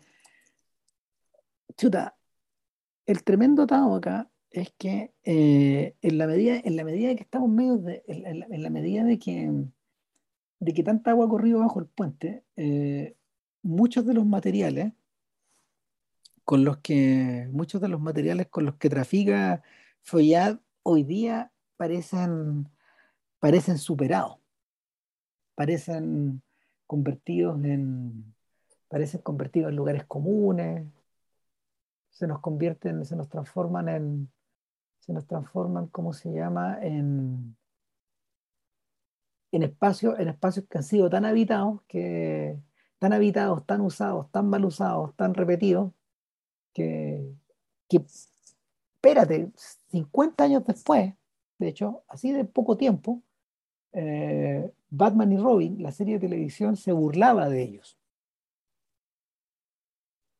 Uno de los grandes aportes de, del Batman y Robin, del Batman gordo de Adam West, eh, es precisamente que nos situamos en, el mundo, en un mundo de donde toda la lógica del vampir es subvertida y es convertida en comedia. Ahora, eh, hay un pequeño detalle. Cuando uno se expone al vampir y empieza a ver la película, empieza a ver la serie, eh, y empieza a ver estos exploits, estos, estos, estos, ¿cómo se llama? Estas tramas, estos secretos, estos crímenes, esta brutalidad que está como que está como insinuada, pero que al mismo tiempo a veces se manifiesta, se manifiesta frontal, te das cuenta de que es una máquina de contar historias, de que ya es una máquina él. Eh, y que y la película fluye y fluye y fluye y fluye y cagaste, tenés que seguir mirando y mirando y mirando y mirando. ¿Sabes que de todas las cosas que, de, todas las cosas que, que, que pasan en Le Vampire, me importan menos que este increíble talento de Feyad para ir, para ir eh, desgranando lo indecible. El, bueno, una prueba de eso, y esto es como un trauma, es, es, es, la facilidad con que se deshace del malo principal. Ahora, pues, claro, ahora, ahora démosle claro. Claro, esto, es una, esto pasa en el capítulo 5, que eh, Irma es capturada por un, en, por un enemigo de, de vampiro, un tipo que se llamaba Moreno, que a diferencia del gran vampiro, su gran talento no solo es disfrazarse, sino que como, Moreno es un, eh, es un hipnotizador. Claro. Entonces, el, en algún momento eh, en que el, eh, ¿cómo se llama esto? Feyad se, enemista con el actor que interpretaba al gran vampiro, se vale de la treta de Moreno como hipnotizador para que súbitamente, y sin que este actor se dé cuenta, él entra a una pieza donde está Ismael capturada por Moreno. Ismael está, está hipnotizada y, y, le dice a la actriz, que está ahí, dispárale a lo que sea que entre por esa puerta. Y Musidora no sabía que por ahí iba a entrar el, gran vampiro, el gran vampiro entra, pum, lo le dispara, lo mata, el otro como un actor se tiró al suelo. Y ahí termina la participación de este gran vampiro, que era un personaje que tenía el potencial de convertirse en, en ¿cómo se llama esto? En un, en, en, un tremendo villano, digamos, un tremendo mastermind, que de hecho era un mastermind, que tenía el potencial de... Y súbitamente reemplazado, lo matan, y no, lo reemplazan. Y después resulta que llega un tipo que se llama Satanás, que dice, mm, mm, de manera muy poco verosímil, no, en realidad el gran vampiro era un subordinado mío. Los vampiros en sociedad tan secreta que el verdadero, el verdadero mastermind soy yo, Satanás. El otro era un empleado. El otro era un empleado que se llama el Señor del Trueno. Esto para mí es una prueba de efectivamente la capacidad fabulatoria, digamos, de, de, de, de que pasa esto, que mata, se, enemista con el actor porque el actor llega tarde a, un, a una filmación. Eh, si mal no recuerdo, ese fue el problema. El tipo decide matarlo, sacarlo, se deshace de él, cagaste. Y, la, historia sigue, pero la historia cambia. ¿Por qué la historia cambia? Porque el momento en que matan a este, matan a este malo, los, eh, estos antagonistas masculinos empiezan a morir uno tras otro. Primero cae Moreno, después cae Satanás, después llega el envenenador. Y al, al, y, al adquirir esta dinámica, efectivamente Musidora empieza a ganar, a ganar todo ese espacio donde los hombres empiezan a ser desechables y la verdadera sombra, la que, la que resulta ser más peligrosa que todos ellos, es Irma Pero como ya sabemos, más peligrosa que Irma es el Estado. ¿ya? Pero, la, esto pero, efectivamente, esta, esta capacidad fabulatoria de Feyad eh, eh, le permite, en una decisión muy súbita, cambiar el carácter a la serie, creo yo. porque la idea original yo creo que era que el, que el gran vampiro digamos, tuviera un papel mucho más importante a lo largo de toda la serie, que Musidora era un personaje que, claro, importante, pero bajo su alero. Una vez que cambia esto, toma la decisión de decir, no, ¿sabéis qué? Eh, Musidora nunca va a estar sola, porque es poco conseguible que esté sola, pero es siempre acompañada, es, serialmente acompañada por distintos sujetos que van siendo desechados rápidamente. Cada dos capítulos se, se pidean a la figura masculina de turno. Claro, y, ahí Musidora sigue ahí. En el fondo ahí hay una trampa y, es una trampa que, a ver, eh, no, no corta con la convención de que el hombre en estas ocasiones es el tipo de acción, mientras que las mujeres vienen a ser las ayudistas, porque Irma no es la única, hay diversas, hay por ejemplo, hay una mención de Flor de Lis, Flor de Lis que tiene una pinta como más burguesa y, y, menos subversiva que, que, más, que, que Irma Eb la oscura, en el fondo, que, que el, la, la, la, mujer en las sombras. Bueno, Flor de Lis, claro, ella opera como a nivel bancario, en la ópera, aquí y allá, digamos, y, pero, pero tiene un poco una función similar. En, ahora, eh, en cierta medida eso también se, se produce al otro lado, pero con una, el, personaje femenino que, es más, que está más desarrollado es el de la madre de Gerrant. Y la madre de Gerrant es intrépida, tiene sus propias aventuras, es una persona, una persona decidida, es una viuda que se ha batido sola. Eh, eh, como que uno tiene como que uno tiene ciertos puntos de referencia donde uno dice, ah, lo que le interesa a Feyat también es como empoderarla a ella y hacer que también, no sé, con independencia de que se narren estas historias paralelas. Claro, y, eh, y, es todo, o sea, una mujer de acción, es una cabeza pensante, que entiende claramente en lo que está metido. versus, claro, la esposa, la, esposa de, de, de Get que al menos en un principio es más bien un personaje, es, una, una, una, heroína romántica metida en medio de este forro. Exacto, y que durante no, parece tener otra entidad. Claro, a salvo hasta el final, digamos, pero eso lo van a ver ustedes, pero que claro, ella es, es arrastrada en esto. Ahora,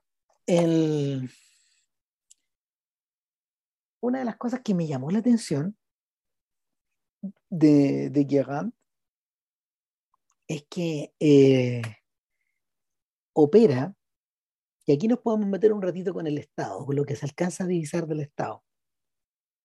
Opera con la misma brutalidad con la que lo atacan. Este no es un periodista a lo Jimmy Olsen, o a lo Clark Kent, que, que va, reportea y, y, en cierta forma, en cierta forma, eh, es, un ah, ah, ah. es, un, es, un instrumento más del bien. O sea, y claro, pero y su pega, y la pega, porque cuando, y, el bien que consiste en darle publicidad a las cosas, en hacer público. ¿no? ¿Qué es eso? Digamos? En el fondo, aquello que pasa, digamos, que, que sea parte de la vida de todos. ¿ya? No, acá Yagan da la sensación de ser un polemista al estilo de Solá, pero al mismo tiempo con cierto poder, eh, con algunos de los poderes, con cierto poder e influencia sobre algunos de las autoridades del Estado. Sí, bueno, pues, tiene que llegar con los pagos, de hecho, el capítulo 2. Con los jueces, con los pagos. Cuando, efectivamente, eh, ahí te cuentan cómo el tipo se termina congraciando con un juez, porque al principio lo, echan a patadas, bueno, no lo pescan. Y después va, lo convence y lo terminan tratando como si fuera uno de ellos. ¿sí? fondo también es, un, en la historia de una, de una cooptación, por decirlo de alguna manera. Lo que pasa es que, lo que, pasa es que eh, uno se ha olvidado, uno se ha olvidado, ¿te acuerdas? Cuando hablamos de Park Row, de Sam Fuller. Sí, claro. Esos periodistas de primera, esos periodistas modernos de primera generación, eh, efectivamente van a estar un peldaño más arriba que, que, los pandilleros. Un poquitito más arriba. Sí, sea, no, no, no, no eran el... No en la escala social, sí, están un poquito más arriba del lumpen. Exactamente, no eran Horace Greeley, este personaje, este personaje que en Park Row es tratado como una, una figura angélica, eh, una estatua. O sea, mm. Horace, Greeley es el, eh, es el Zeus padre de estos otros sujetos, pero claro, todos estos otros eran efectivamente unos, unos cagaritas. O sea, eh, y, y en ese sentido, Yagan eh, es una versión estilizada y elitizada al mismo tiempo de, de estos sujetos. Un tipo con un enorme poder. Sí, pues, es que bueno, ahí, ahí tendríamos que empezar ya a discutir respecto de la pregunta, el fondo es, en Park Road, Park Road estaba situado por ahí por 1880, ¿no? Mm, Sí, pues este, esto es de antes de que. Es, de, es de Gilded Age, en la época de Gilded Age, porque la misma época en que todavía no. Tenías que juntar la plata para eh, levantar el. Eh, para poder ensamblar la Estatua de Libertad, hacer la base de la Estatua de Libertad. Horace Greeley, Horace Greeley en esa época eh, había muerto hace muy poco. Esto es poquito tiempo después de las pandillas de Nueva York, del mundo de las pandillas. Es que eso, eh, el mundo de las pandillas de Nueva York en 1850 y 60. Eh, y 60, pero la guerra, en la guerra de secesión, pues si los buenos los mandan a pelear, o no, los mandan a pelear la guerra con México, creo. Claro, y Greeley para esa época ya era una persona mayor. Ya. Y, y, cómo se llama la. Claro, eh, en Park Row es el inicio del, del, del periodo amarillístico y de la, del gran negocio, del gran negocio de, de la, de la, impresión, de la impresión de varias ediciones al día, de la pasión, de, de la pasión del lector por la inmediatez, eh, de la pasión del lector por los monos animados y las caricaturas, y también por la, por la figura del pundit, es decir, del sujeto que está ahí para defender su causa, su opinión o sus valores. Sí, pero, claro, yo mi pregunta era más bien por el lado de si los periodistas eran poco, estaban los periodistas como oficio, eran percibidos como un poco más arriba del lumpen. Eso quiere decir que el producto que ellos, que ellos hacían no era, no era considerado por la, por la gran sociedad como un, un, producto importante. Es decir, la, discusión de la, discusión de la opinión pública, digamos, no pasaba por los diarios. Mira, la, el auge de eso se produce cuando empiezan a aparecer grandes plumas. O sea, Mark Twain, por ejemplo, era considerado un sujeto, un sujeto influyente a diversos niveles. Y, uno de esos era el periodístico. Eh, pero él operaba, pero, pero, pero, pero, él, él era del otro lado, ¿no? O sea, me refiero de, la otra costa. O, también, era, también era publicado en, este otro mundo, digamos, el que estamos hablando, el de Horace Greeley, qué sé yo. Es que, no, este, Twain era un sujeto de la costa, de la costa, de la costa este. O sea, es que toda la influencia de esto está centrada, acuérdate que en ese periodo, en ese periodo el, mundo de la costa oeste no existe prácticamente. Todo eso es pioner, son pioneros nomás. Este, a, este, lado, claro, el, la, el, Estados Unidos que estaba desarrollado era, era, era ese otro lado, digamos. Por otro lado, por otro lado, los, diarios, los diarios atrajeron como magneto a los escritores. Entonces, finalmente la, la, profesión terminó refinándose, refinándose paulatinamente en la medida de que también atrajiste mejores plumas. Mejores plumas y sujetos o que provenían de un circuito más intelectual, por ponerle un nombre. Pero, pero al mismo tiempo, continuaba existiendo esta, esta, esta, relación intensa entre el hombre de prensa y la calle. Eso ha continuado todavía. ¿eh? O sea, el, hasta el día de hoy, pues acuérdate que los gringos tienen columnistas sindicados que finalmente tienen un, su reporteo es el, su reporteo es como la calle, ¿no? O sea, em, ¿cómo, era que, cómo, era que se llamaba este señor? Espérate hay varios, por ejemplo, hay uno que se llama, hay uno de Chicago que era muy conocido que se llama Mike Royko, que era, que era, un, que era un sujeto del Chicago Sun Times.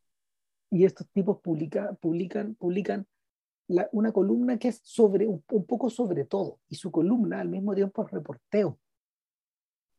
Hay un tipo que se llama Peter Hamill, que es muy, muy importante en la historia del Nueva York contemporáneo, que claro, Hamill Jamil era un periodista que eh, eh, escribía notas editoriales, pero al mismo tiempo las reporteaba en la calle. Y tenía esa libertad de a lo Philippe Gerrand, de ir, de ir y navegar en los diversos mundos. Mundos tan diversos que incluían al, personal propio, al, suyo propio, porque Jamil discutía públicamente su alcoholismo. En las columnas también. Y hay, hay un libro sobre eso. Entonces, el, son tipos que van y vienen, van y vienen, que no tienen una, ah, que no tienen una pega fija. Los, esta, esta pega, esto incluso se extendió a la, a, ¿cómo se llama? La, la, figura de, la figura del columnista sindicado en las radios. Walter Winchell, por ejemplo, o Ed Sullivan, eran periodistas así. También J.J. Hunsaker, el protagonista de, de Sweet Smell of Success, ese es uno de ellos ese es un Philip Gerrand de, del Nueva York de, de, mediados del siglo XX. El ¿Pero nos referimos al personaje de Lancaster? De, ¿O de Tony Curtis? No, J.J. Hunsaker es el, el, personaje de Lancaster. O sea, eso, eh, gallos con esos niveles de influencia. Ese, ese es un Gerrand.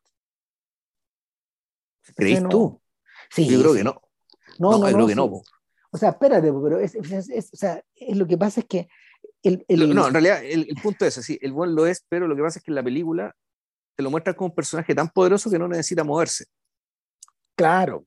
Es un personaje que siempre está en un lugar, digamos, que está ahí, donde las cosas peregrinan hacia él, porque ya es básicamente un centro de poder. Pero claro, la, ese poder lo, obtiene, digamos, que está ahí, eh, básicamente lo, lo, que él hace es emitir veredictos sobre cosas. No, sí, es, muy terrible, digamos, que ahí el nivel de poder que tenía este sujeto, digamos. Pero claro, para emitir el veredicto tenía que moverse y, ir a verla. Claro, eh, el, la figura de Honsecker está basado en varios de estos personajes. Hay algunos que tienen claro.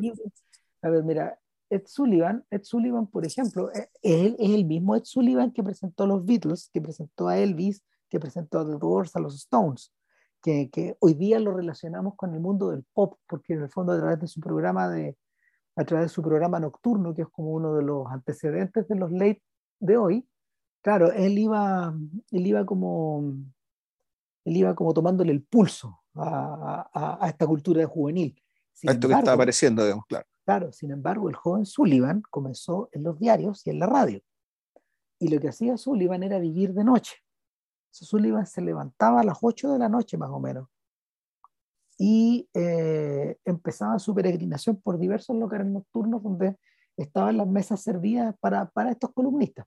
Sí. Y, y claro. Eh, y donde tenía, al igual que en la película, tenía una red de informantes que le contaba que las cosas que iban pasando y él para dónde iba. Claro, y Sullivan terminaba su recorrido como a eso de las 5, más o menos. Entonces, eh, terminaba y claro, entre medio de todo eso, él iba redactando en, en unos papelitos pequeños eh, eh, las notas que iban a, ir, iban a ir ordenadas en la columna del día siguiente esas figuras eran tan importantes que eh, gente, por ejemplo, como Mel Brooks, como Carl Reiner, como Woody Allen, eh, le, les mandaban, cuando eran muy jóvenes, ellos les mandaban, les mandaban cartas y, para que leyeran sus chistes. Y a veces los chistes salían en la columna. Mm. O sea, eh, la, columna, la columna era el mundo. Claro, y, y los chistes salían no citados, pues, o sea, no, no, no, no citados, o sea, no Woody, Woody, Allen, un chiquillo, o sea, Allen Kennis, ah, ya, así. Allen Kennis Verderraga Beach nos dice que así. Ah, salía así, no como un chiste propio que se apropiara, digamos, el autor. No, no, no era un chiste vendido. Ya. No era un chiste vendido, claro.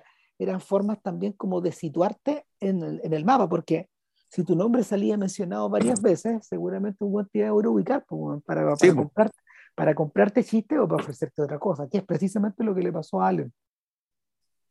Entonces, el, en último término, la columna era el mundo entero.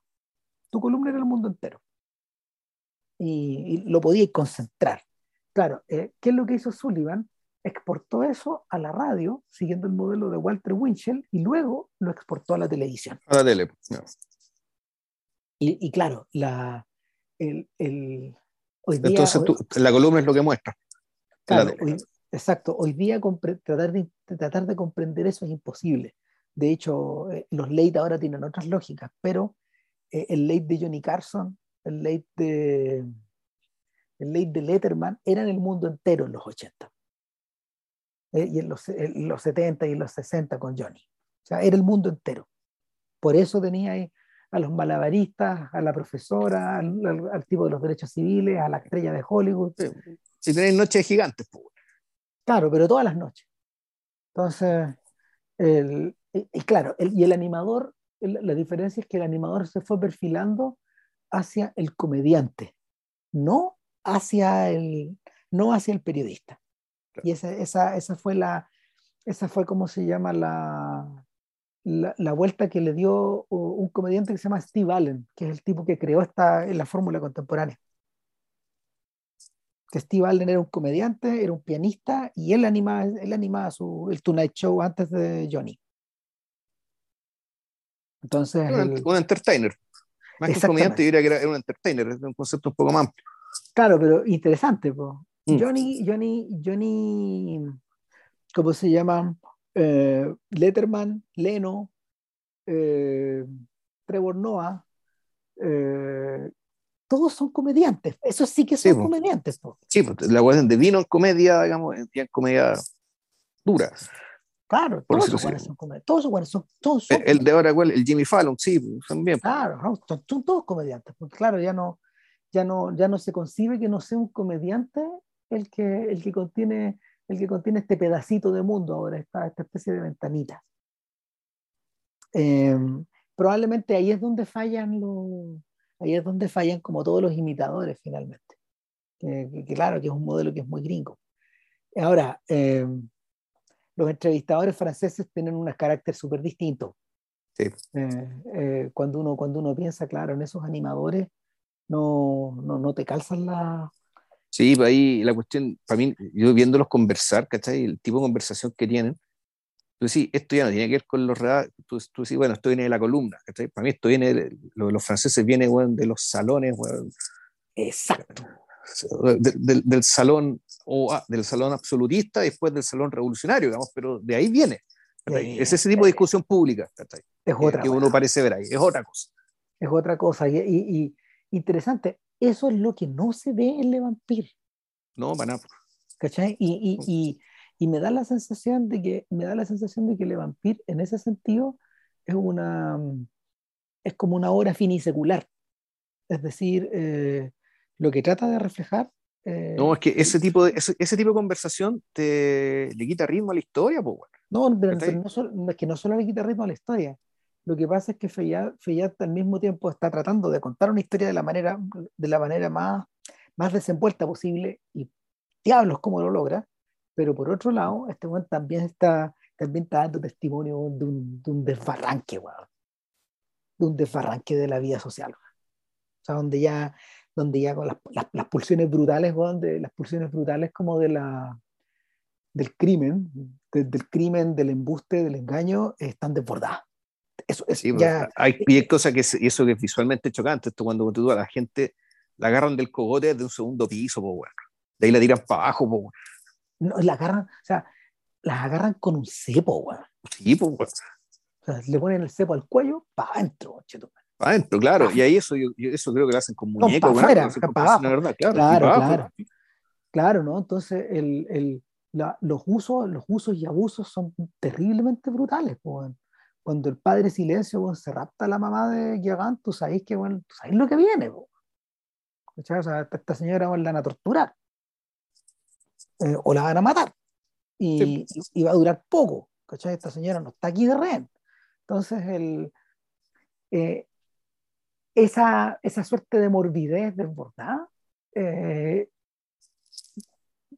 en Lang, Lang la, desarrolla, la desarrolla a los poquitos años, menos de 10 años después, en las dos partes, en las dos partes iniciales de Mabuse, pero claro, eh, Lang, Lang, Lang ya no está, a ver, Lang tiene, Lang tiene a su favor, eh, no ha transcurrido ni una década, pero Lang tiene a su favor la derrota de, Alemania, por extraño que parezca, eh, eh, el caos de la República de Weimar y la paranoia colectiva, que es lo que entendió muy bien este weón. O sea, que lo, que, lo, lo, que falta, lo que falta en eh, el ingrediente que falta en la olla en que se está cociendo el vampir es precisamente la paranoia colectiva. Ahora, y, y, un tema que hemos vuelto hartas veces cuando hablamos de Mause y, cuando hablamos de M, que el, la sospecha de que o la, más bien la sospecha o la certeza de que debajo del mundo vigil hay un mundo, hay un submundo, pero que en algún momento ese submundo ya ni siquiera se ve amenazante, sino que a la larga tú lo terminas caracterizando como un mundo que es igual de ordenado, igual de jerárquico que el mundo de arriba, y que por lo tanto eso en vez de ser una fuente de peligro, termina siendo una fuente de estabilidad, una fuente de orden, donde aquí hay reglas, abajo también hay reglas, no son exactamente las mismas, pero el mundo abajo también hay reglas. Y eso queda muy claro en M, ponte tú. En M, para mí es una, M es una muestra fehaciente de que efectivamente el mundo de abajo también tiene reglas y, es un mundo que, que, al igual que el mundo de arriba, hay cosas que tampoco tolera. Y que tanto el mundo de arriba como el mundo de abajo cuando, sí, comparten ciertos valores y que en la medida que sus espacios sean, eh, sus espacios sean respetados, esto va a ser una, una fuente de estabilidad, más que sospecha o de terror. En, en otra película francesa que es más o menos de la misma época, más bien de los 30, El Millón, que es del 32, tiene un componente muy importante, eh, también volvemos, este bajo mundo. Un bajo mundo que termina comportándose también como un espejo del mundo vigil, más o menos con valores muy parecidos, y que más que una amenaza termina siendo un, un, una especie de complemento natural que termina dándole, termina dándole orden a todo esto y que sostiene el orden. Acá esto, ese carácter todavía no está asumido. Y probablemente por lo que hablaba, lo que tú mencionabas respecto de la de que, el, de que en el fondo el, bueno, y esa es otra pregunta también, ¿eh? ¿a quién le está hablando esta película? ¿Le está hablando el público más bien burgués? ¿Le está hablando el público en la calle? Entendiendo eh, que... Qué buena pregunta. La, entendiendo que, claro, que la, y eso lo, lo conversamos en, en, en Jacques, que más o menos había, había cuatro grandes coaliciones, grupos políticos, es decir, clases sociales que eran representadas por partidos políticos. Entonces tenía ahí la aristocracia, que era básicamente buenos monarquistas, ultracatólicos, lo que la extrema derecha. Estaba la gran burguesía, que era básicamente defendida por partidos liberales. Estaba la pequeña burguesía, defendida por partidos demócratas, democráticos, que era más o menos la gente que estaba con, que estaba con Dreyfus, y estaban los socialistas, que era, era, la gente que defendía a los obreros y que en su, su, gran mayoría eran pacifistas porque eran los obreros los que principalmente iban, iban a mandar a la guerra, iban a ser diezmados por la guerra y por lo tanto iban a ser debilitados como movimiento. ¿ya? Y debajo está el lumpen. Po. Y está el lumpen nada más, que ese no tenía partido, no tenía representación política, no tenía ni una hueva. Y uno podría inferir que, claro, que eh, se mueve dentro del circuito del lumpen, pero al principio lo que te muestran es que efectivamente están infiltrados en todas las clases. Está infiltrado en todo esto.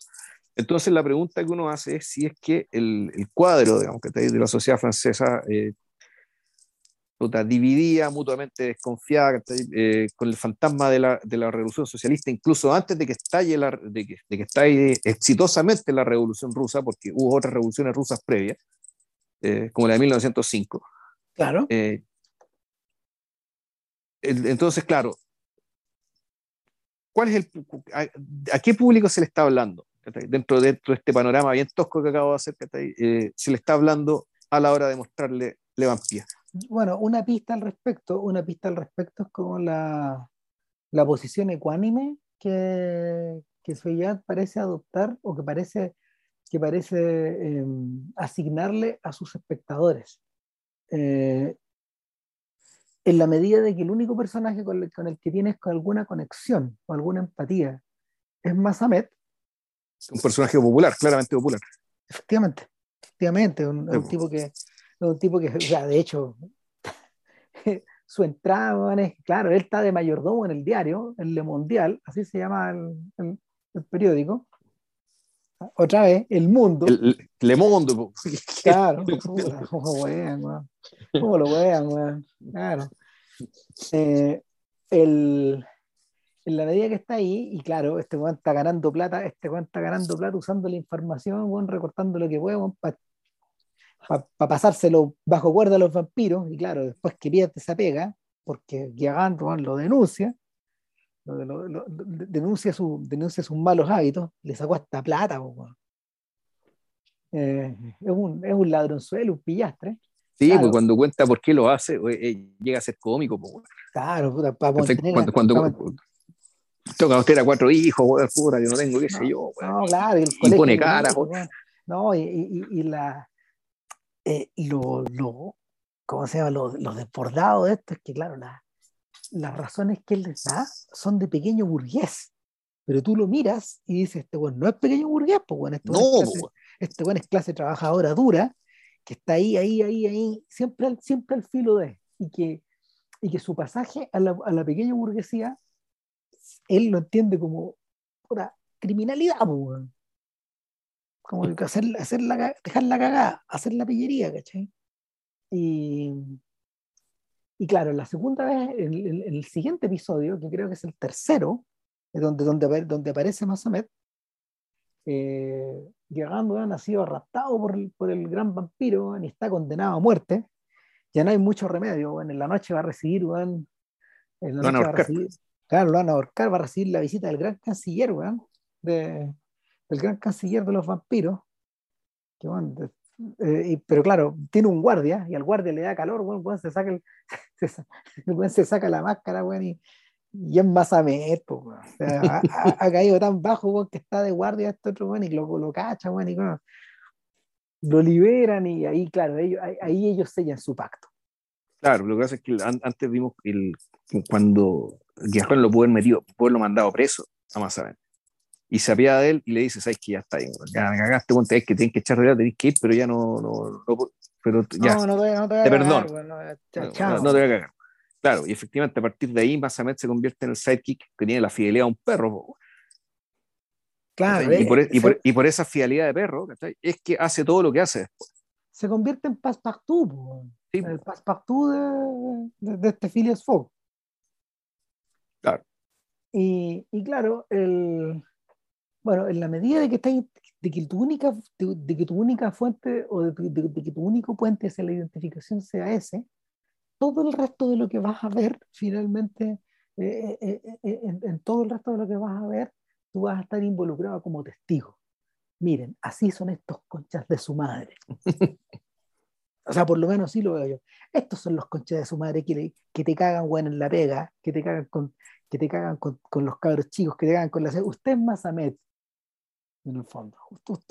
Y, y claro, eh, Masamet, bueno, revierte a dejar la zorra, bueno, pero claro, la influencia, la, la, supuesta influencia virtuosa de Philippe Guérin también es otra forma de opresión. Pues. claro, bueno. o sea, eh, eh, eh, en ese sentido, en ese sentido, Masamet es menos Robin que Alfred, un poco también. Y al final, después, Masamet es que hace todo, si es el punto. Si Guerrande con el tiempo, se, se, realmente se diluye como personaje. Y es Masamet el que hace, el que resuelve prácticamente todo.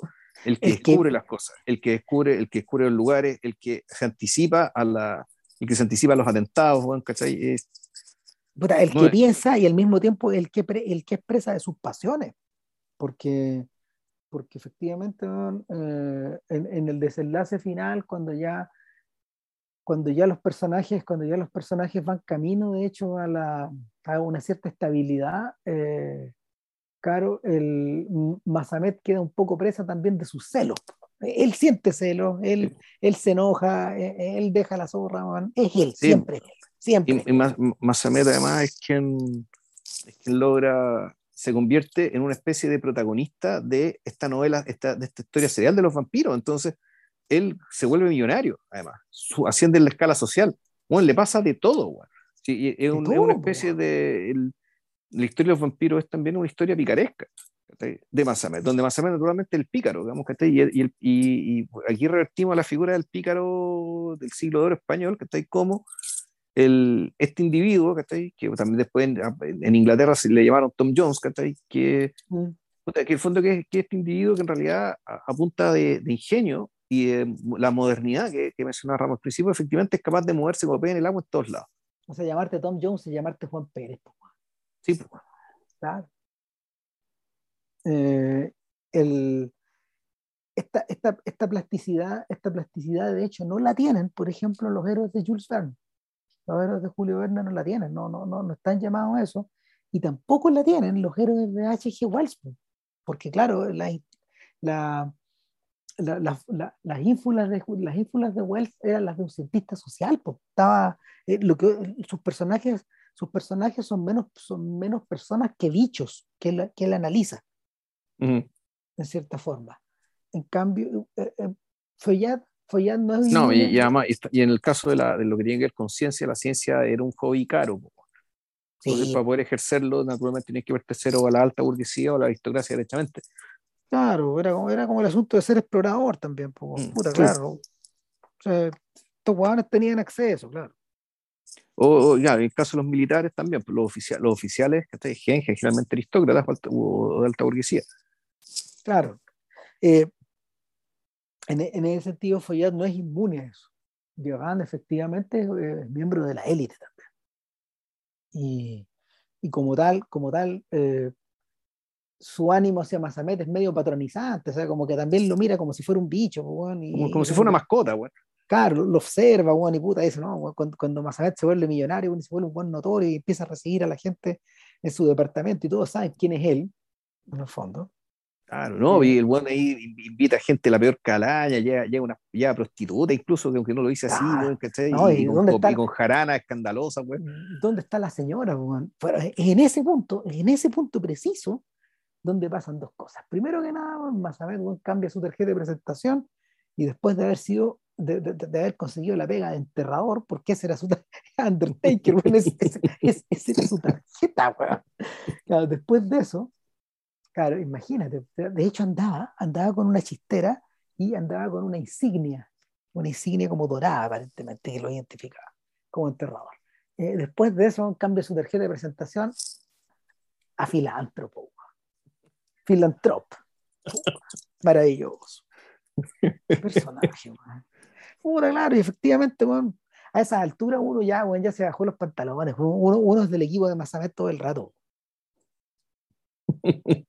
Eh, claro, y en ese punto donde aparece el hijo de Masamet. Claro, y, y, es un personaje tan increíble, es un cabrón chico que ni me acuerdo el, apodo que tenía, el nombre artístico, un nombre muy raro, ahí, ahí lo voy a encontrar. Y que, que, efectivamente apareció solamente en un capítulo porque en ese capítulo se dieron cuenta que el cabro chico era incontrolable, que se roba, que era de un carisma que superaba la película, a, a, la película misma. Entonces, básicamente termina extrayendo la historia, weón. No, claro. No, ese cabro, weón, no, puta. O sea, no solo, no solo es instrumental a que ocurran muchas cosas en la, en la serie, sino que al mismo tiempo el cabro chico, weón, se echa a Satanás, pues, weón. es tan tremendo, claro, el weón le va a tocar la puerta a Satanás. Satanás cacha, que se lo quieren cagar. Mira a través como de una mirilla, donde de una, de una máscara. Está todo controlado, el cabro chico, va, lo, lo, lo, ¿cómo se llama? Lo interpela, eh, crean unas condiciones como para que Masamet se esconda en una especie de arcón que está como fe en la sala de recibidor, claro. Que, que, es arcón y al mismo tiempo sofá, güey, entonces como que la gente se siente encima, güey. Claro, y cuando, cuando, este, cuando, cuando, Satanás cacha la weá, güey, y se sienta arriba del arcón, el cabro chico, güey, llega y saca una pistola y se lo echa, güey. le dispara, güey. Un niño, un niño de qué, ¿Ocho años? Ocho años tendrá el cabro chico. El cabro chico saca la pistola que le había pasado al papá, güey Sí, pues, y, el, cabro chico, y, el cabro chico, efectivamente, ese weón sí que nunca, ese era tan chico, nunca hizo la transición a este que era un nuevo medio y el está actuando como si estuviera arriba un teatro. Efectivamente. Como si el público lo estuviera viendo y para sacar los aplausos, las carcajadas, weón, que está ahí mismo. O sea, imagínate cómo debe haber reaccionado el equipo de Feyad. Se han cagado en la risa con el cabro chico, pero al mismo tiempo comprendieron que tenían una bomba de tiempo. Sí, pues. este, tiene que desaparecer de aquí. No, que se vaya, claro. O sea, eh, se requiere el genio de Chaplin como para, para que un cabro chico con, con, carisma no te calle. Eh, puta, es que tenéis que. No, lo que pasa es que el, el punto de Chaplin está en elegir a alguien que tenga menos carisma que él, que era prácticamente todo el mundo. Entonces, el punto ese es que no, dentro del. dentro del elenco, digamos que está ahí claro, este pendejo era más carismático que el actor que hacía de Masameto. Claro, no, no, no. Hasta él se lo comía, pues. Sí, no podía hacer mucho. Mucho. Yo, yo lo vi y dije, Ram, fíjate en el cabro chico que aparece en el capítulo 8 9, no el 8. Mira, eh, el cine chileno tiene, el cine chileno tiene un equivalente. O sea, cuando hoy día uno ve El Usar de la Muerte, que es película de podcast a todo esto. Sí, de hecho, sí, no sé si la irá. Era buena la weá. Por mil, y hoy día se ve muy, mucho más clarita, mucho más bonita que la versión que viste tú. Eh, bueno, el, el, el, personaje del guacho pelado el cabro chico que anda la siga de. el sidekick, El sidekick, otra vez, Otra vez, No, ese personaje no solo es moderno, no solo lo podéis entender en términos sociológicos, sino que al mismo tiempo es. Eh, y, y, Pedro Siena lo sabe, y por eso, pues, el genio de Siena, bueno, el bueno le dice: ya, ya, apodérate de la weá. ¿Cachai? Róbate la película, weón. Róbate la película, róbate la película, weón. O sea, ya, ya. Y, y efectivamente, podía tú ver la película y es el filme, es el filme de, de un guacho pelado que está como al nivel de, de Manuel Rodríguez. Fascinante, weón. No, se pasó. Entonces, sí, eh, aparte que por, por, la edad, el, el, statement que hay ahí es que efectivamente van a matar a Manuel Rodríguez, ¿cachai? Pero el guacho pelado va a seguir, pues, weón. No, a tener sus hijos y, a poblar Chile, pues. Efectivamente. El guacho pelado, weón, es, es el padre de la patria, pues. es el verdadero padre de la patria, pues. Exactamente, es Mampato, es Condorito, somos todos y, y, y, y, sin padre conocido. Además. ¿Por qué era Obvio, era macho el weón. No, claro, claro. Entonces, el, eh, nada, pues, eh, eh, Follat, tiene una.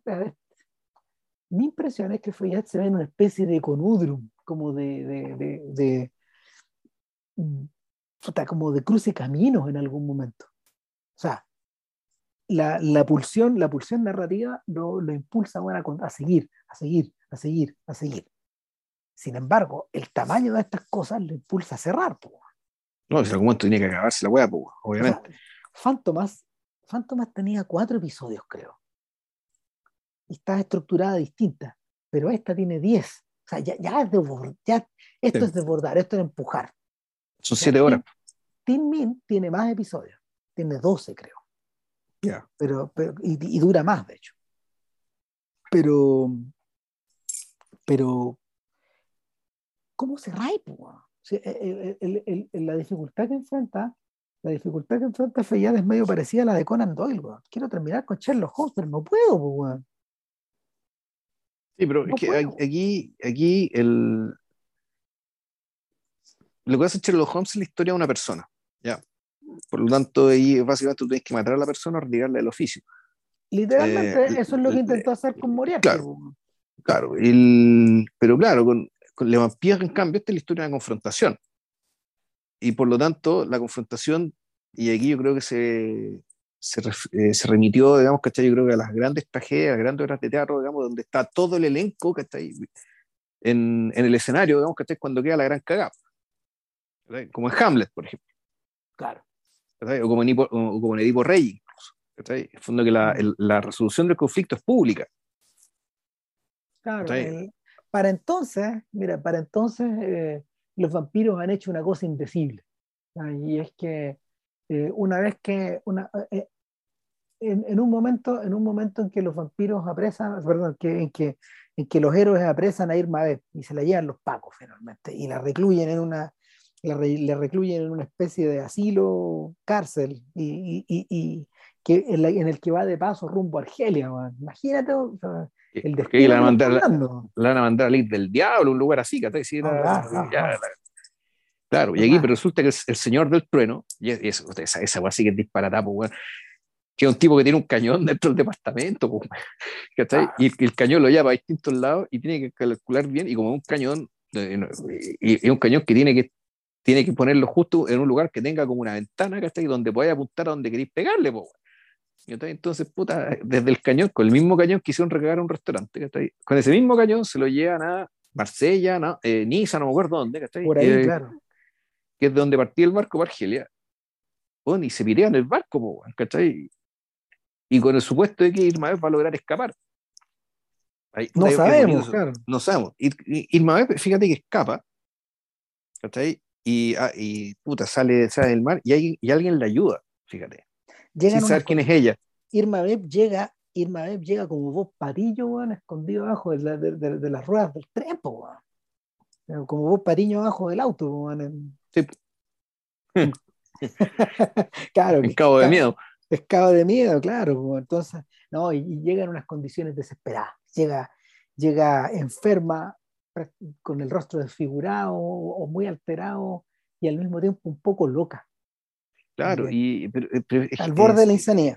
Hay, hay, algo ahí que me, ahí me, me, gustó, que está muy bien actuado y que sin embargo la, la trama no, decide no seguir, que es cuando no. Irma Vez por primera vez recibe la gentileza del mundo vigil, donde un grupo de personas random, digamos, que puta, los vendedores de la estación de tren, el oficial de la estación, que está puta, bueno, la, le dan café, le dan comida, bueno, la atienden, le, le cuidan la hipotermia, bueno, que está esta que, y ella los mira con genuino arrepentimiento y tú decís, bueno, aquí esta película va a ir por otro lado.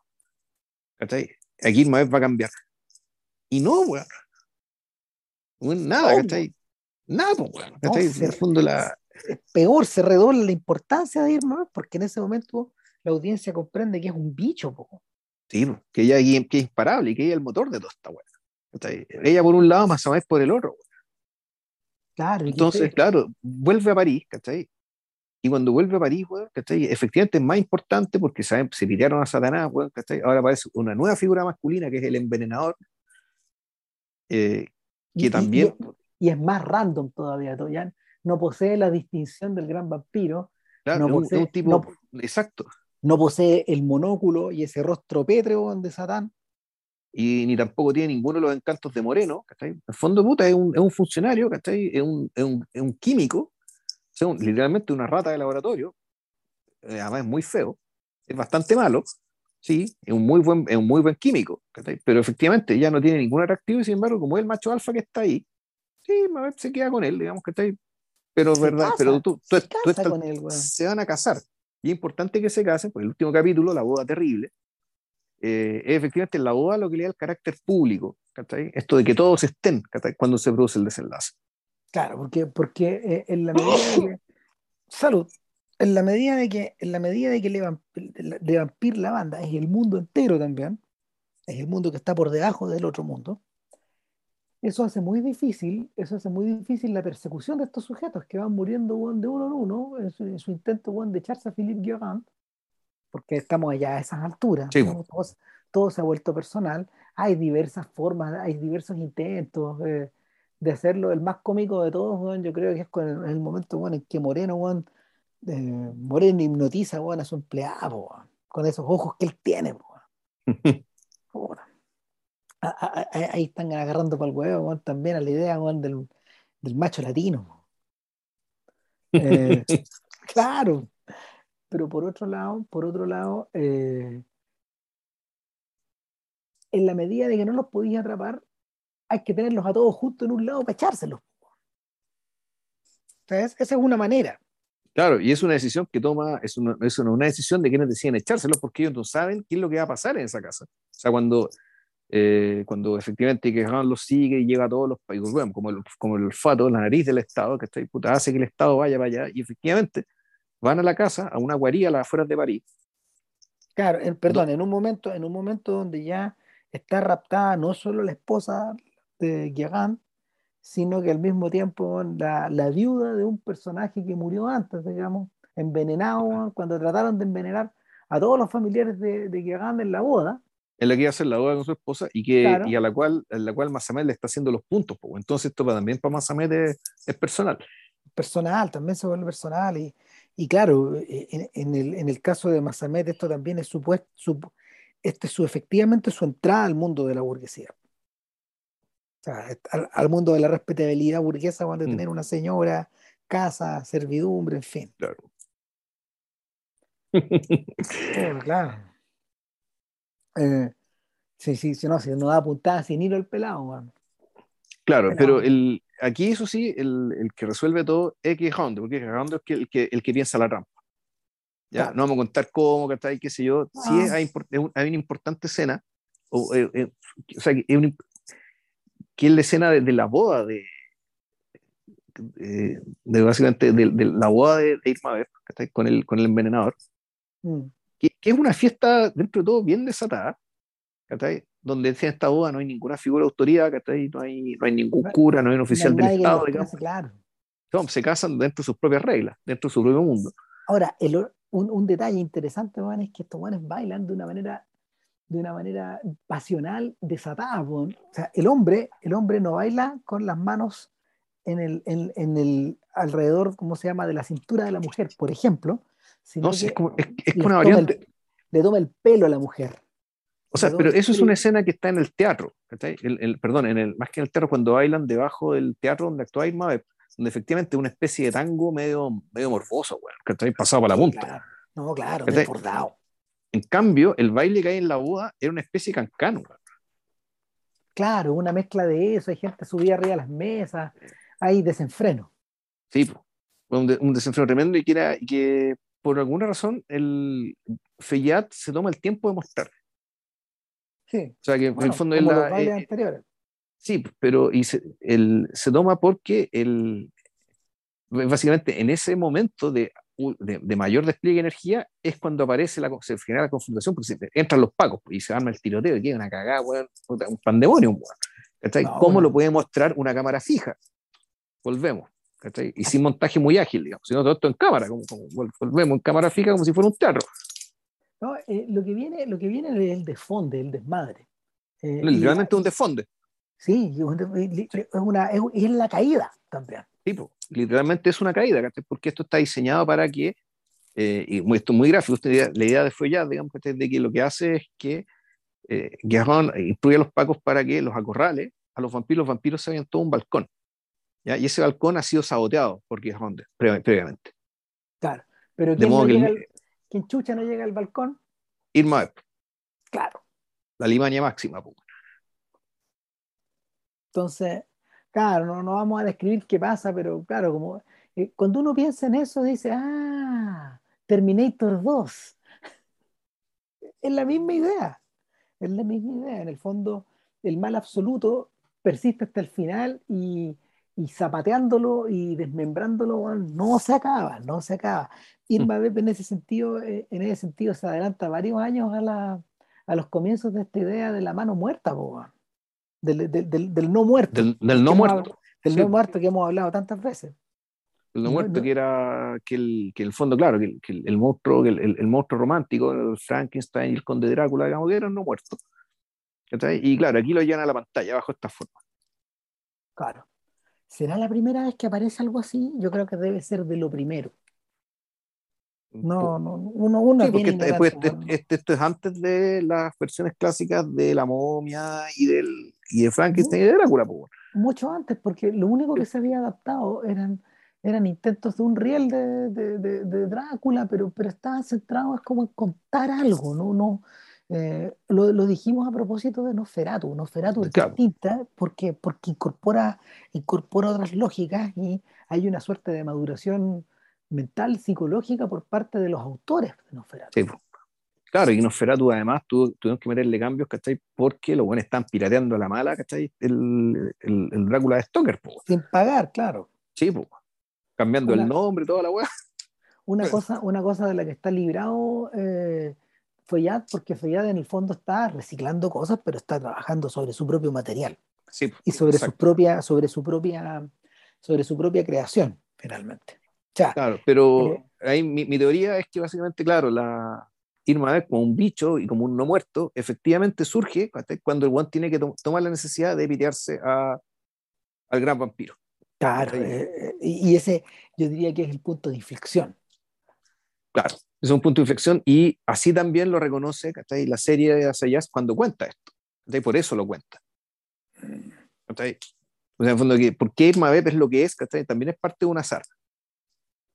Claro. En fondo, de que, un, director se peleó con, con un actor. punto. Nada, eh, yo, creo que, yo creo que es en este punto donde hay que hacer stop porque lo que viene después es Irma Beb. Lo que viene es la reflexión sobre Irma Beb, porque en el fondo, y aquí estamos hablando de la Irma Beb real, digamos, de lo que, lo que nosotros vimos y fue creado por Feyad en su, cuando, cuando surge como personaje. ¿cachai? Y claro, el, después vienen dos reflexiones, eh, una, la, la, de 1996, y después viene esta otra serie, que, es muy interesante, que es una reflexión sobre la película de Feyad y sobre la misma película, también sobre la película de Asayas. Es una continuación de, es una continuación de ambas cosas. Claro. De reflexión de ambas cosas. Entonces ya tienes doble carril y, hay una, y, y eso implica una, una, una, una, riqueza de contenido y significado bastante grande. Por eso es que, moviéndoles, sabéis que esto es podcast, claramente, digamos que pero Ramírez, Ramírez tenía razón, si hacemos el podcast de las tres cosas y durar como cuatro horas, ¿cachai? Y SoundCloud no te, no, no te lo aguanta. No, cagamos, o sea, que hay que dividirlo en dos nomás. Eh, pero efectivamente, eh, Irma Beb, o sea, mi conjetura, yo tengo que ahora tengo que meterme en la otra yo no, yo no he visto Irma Beb, la serie, por si acaso full y, y, me imagino que y la película la viste, pero no creo que la hayas visto nuevo, ¿sí? Mm, sí, pero la, tengo bien fresca. No, no, no sé, perdido no estoy al interior de, de, eso. Porque, porque en realidad la, la, película me causó mucha impresión cuando la vi. Y, y, y, y a propósito de, de, algunas cosas recientes de Pega, he tenido que como chavo, volver a echarle alguna mirada algunas imágenes. Pero, pero mi conjetura, que te lo conté hace unos días, o sea, que eh, Asayas, dirige Irma Beb, él en un momento, de, en un punto de inflexión de su propia carrera, cuando, cuando él está, cuando él está, eh, cuando él está terminando, o, o, no, cuando él está empezando recién su segunda década como director. Y, y, y, cuando todavía está escribiendo piezas de crítico, mucho, mucho menos, digamos, porque, bueno, de ahí vamos a hablar de la historia de Asayas cuando hablamos hace millones de años de, eh, de ¿cómo se la hora del verano, bro. De las horas del verano. La PLD, sí. Claro, hicimos un, hicimos una, hicimos como se llama una, una descripción, una descripción muy sumaria de la carrera de Asayas, pero eh, eh, para entonces, porque para entonces no tenía mucho sentido y porque en el fondo las horas del verano está un poco fuera de su propia vida. En cambio, esto se inmiscuye en la propia vida de Asayas, en su manera de entender eh, el arte cinematográfico, pero también la crítica y eh, el patrimonio. y, el cine, claro, y el, y, el, cine que no es su cine. En el fondo, el, el, entorno cinematográfico donde él trata de moverse. Exactamente, salir de eso, salir de eso solo para zambullirse en eso. Es medio rara la operación, pero es medio recursiva también. No hay que olvidar que Sayas pertenece a una generación de, a ver, pertenece a la tercera generación de críticos de du Cinema. La primera había sido la de, La primera había sido la de los padres fundadores, eh, Bazán y, banda de los cuatro. Truffaut, Godard, Chabrol, Rivet, Romer, en fin. Pero eh, la, la, siguiente, la siguiente generación, que casi se sobrelapa un poco con la de, con la de, con la de, con la de Asayas, es la de, eh, es la de Sartubianá, la de Sardané, la de eh, Jean-Louis Comolí, que falleció hace poquito, eh, la de Asghar Ishkapur, creo que se llama el otro crítico. Bueno, en ah, fin. Ah, sí, sí, igual, sí. sí. Son la gente que se relacionó con Ruiz. Claro, y Asayas era muy, muy joven en esa época y él entra en la colita de eso. Él entra en la colita de esos finales de los 70 como, como el más chico de esa gente. O sea, siempre, siempre, en la, siempre en esa pandilla hay un más chico. Alguna vez, alguna vez fue Philippe Gabel, también fue el director, ¿cómo se llama? De, de, de la mamá de la mamá de la pitán, Janusz ellos fueron los, ellos fueron los, los, cabros chicos, y, claro, Asayas era, era el más chico de esa pandilla. Y, por lo mismo eh, abandonó tempranamente la crítica para convertirse en director, pero nunca se acabó, nunca se acabó esa pasión crítica en este lugar. O sea, y yo creo que ahí es donde, eh, a, partir, a partir de eso, donde, donde emerge esta necesidad de, de ser Irma Beb y esta intuición en realidad. Esta intuición que se produce en los 100 años del cine, ojo. Claro, y, el hecho de hablar del estado del cine, del, de la relación antagónica con, la, con estas superproducciones y estas películas de superacción, ¿cachai? Con una, con, precisamente con Irma, que es un germen de todo. Que vuelve, vuelve después, de 20, después de veintitantos años. Claro, y que, no, pero, y, y, que, no, perdón, y que, perdón, Le Feuillade de los vampiros, ¿cachai? Son el germen de todo, o sea, a fondo está todo ahí. Está el cine que le gusta a él y también el cine que no le gusta a él también salió de ahí. También está ahí. En cierta medida. También está ahí. No, claro. No, pues. Eh, vean, vean Le Vampir. Si ya está en YouTube. o vean Le Vampir y luego vean Irma, pues, bueno, y después escuchen esta hueá. Después esta cagada de podcast, no sé, pero, pero si pueden, vean Le Vampir primero. Sí, claro. En realidad no, bueno. O sea, si uno piensa, da lo mismo, pero ojalá vean las tres cosas. Sí, no, está todo disponible. Algo se gana con verle Vampir. Sí, y ojo, Irma Web, también pasamos el aviso, Irma Web, la película, está, en movie, movie.com, la serie está en HBO Max, y esas son las grandes preguntas que se cerran, ¿cómo carajo HBO le pasó la plata a Sayas para hacer esto? No, esa fue una salto. La guay fue una salta en despoblado, para estos efectos, así como Luis Feyat fue el gran vampiro de su época, este bueno el gran vampiro ahora, no, yo no sé cómo. No, un, de un nivel de descaro, weón. O sea, este, este se los mete hasta el fondo. Perdonen la. ¿Cómo se llama? La, la frase, pero no, me, que no hay otra posibilidad de, de, de poder entenderlo. No, no, no, no cae. Y como, como decían en Twitter, menos mal que lo hizo antes de que Warner comprara. Sí, pues. antes de que Discovery comprara esa, exactamente. fue comprar. Ahora, ojo, no tiene la suerte, no tiene la suerte comprada. Eh, esta serie, o sea, lo que está haciendo Discovery es deshacerse de todo este material que no tiene demasiados clics encima. Y yo creo que ya lo sabe, pero a esta altura ya le da lo mismo, ya está hecho. Sí, pues ya está hecho, ya salió, y si se deshacen de la weá, bueno, algún otro compra Siramubi o algún otro no, no sé. Si la weá está hecha, ya, como decía Cesarito, como decía Cesarito, ya pagaron, ya pagaron, ah. Ya, se, ya, se cometió, ya se cometió el crimen. Sí, sí, ya pagaron, güey. Está listo. Too late, too late. Demasiado, ya. ya, ya, pero ya no, no, nos peleamos como 15 minutos del próximo podcast en este, pues bueno, así que ya, paremos. Ya, no, Sí. Coraje, chao, chao.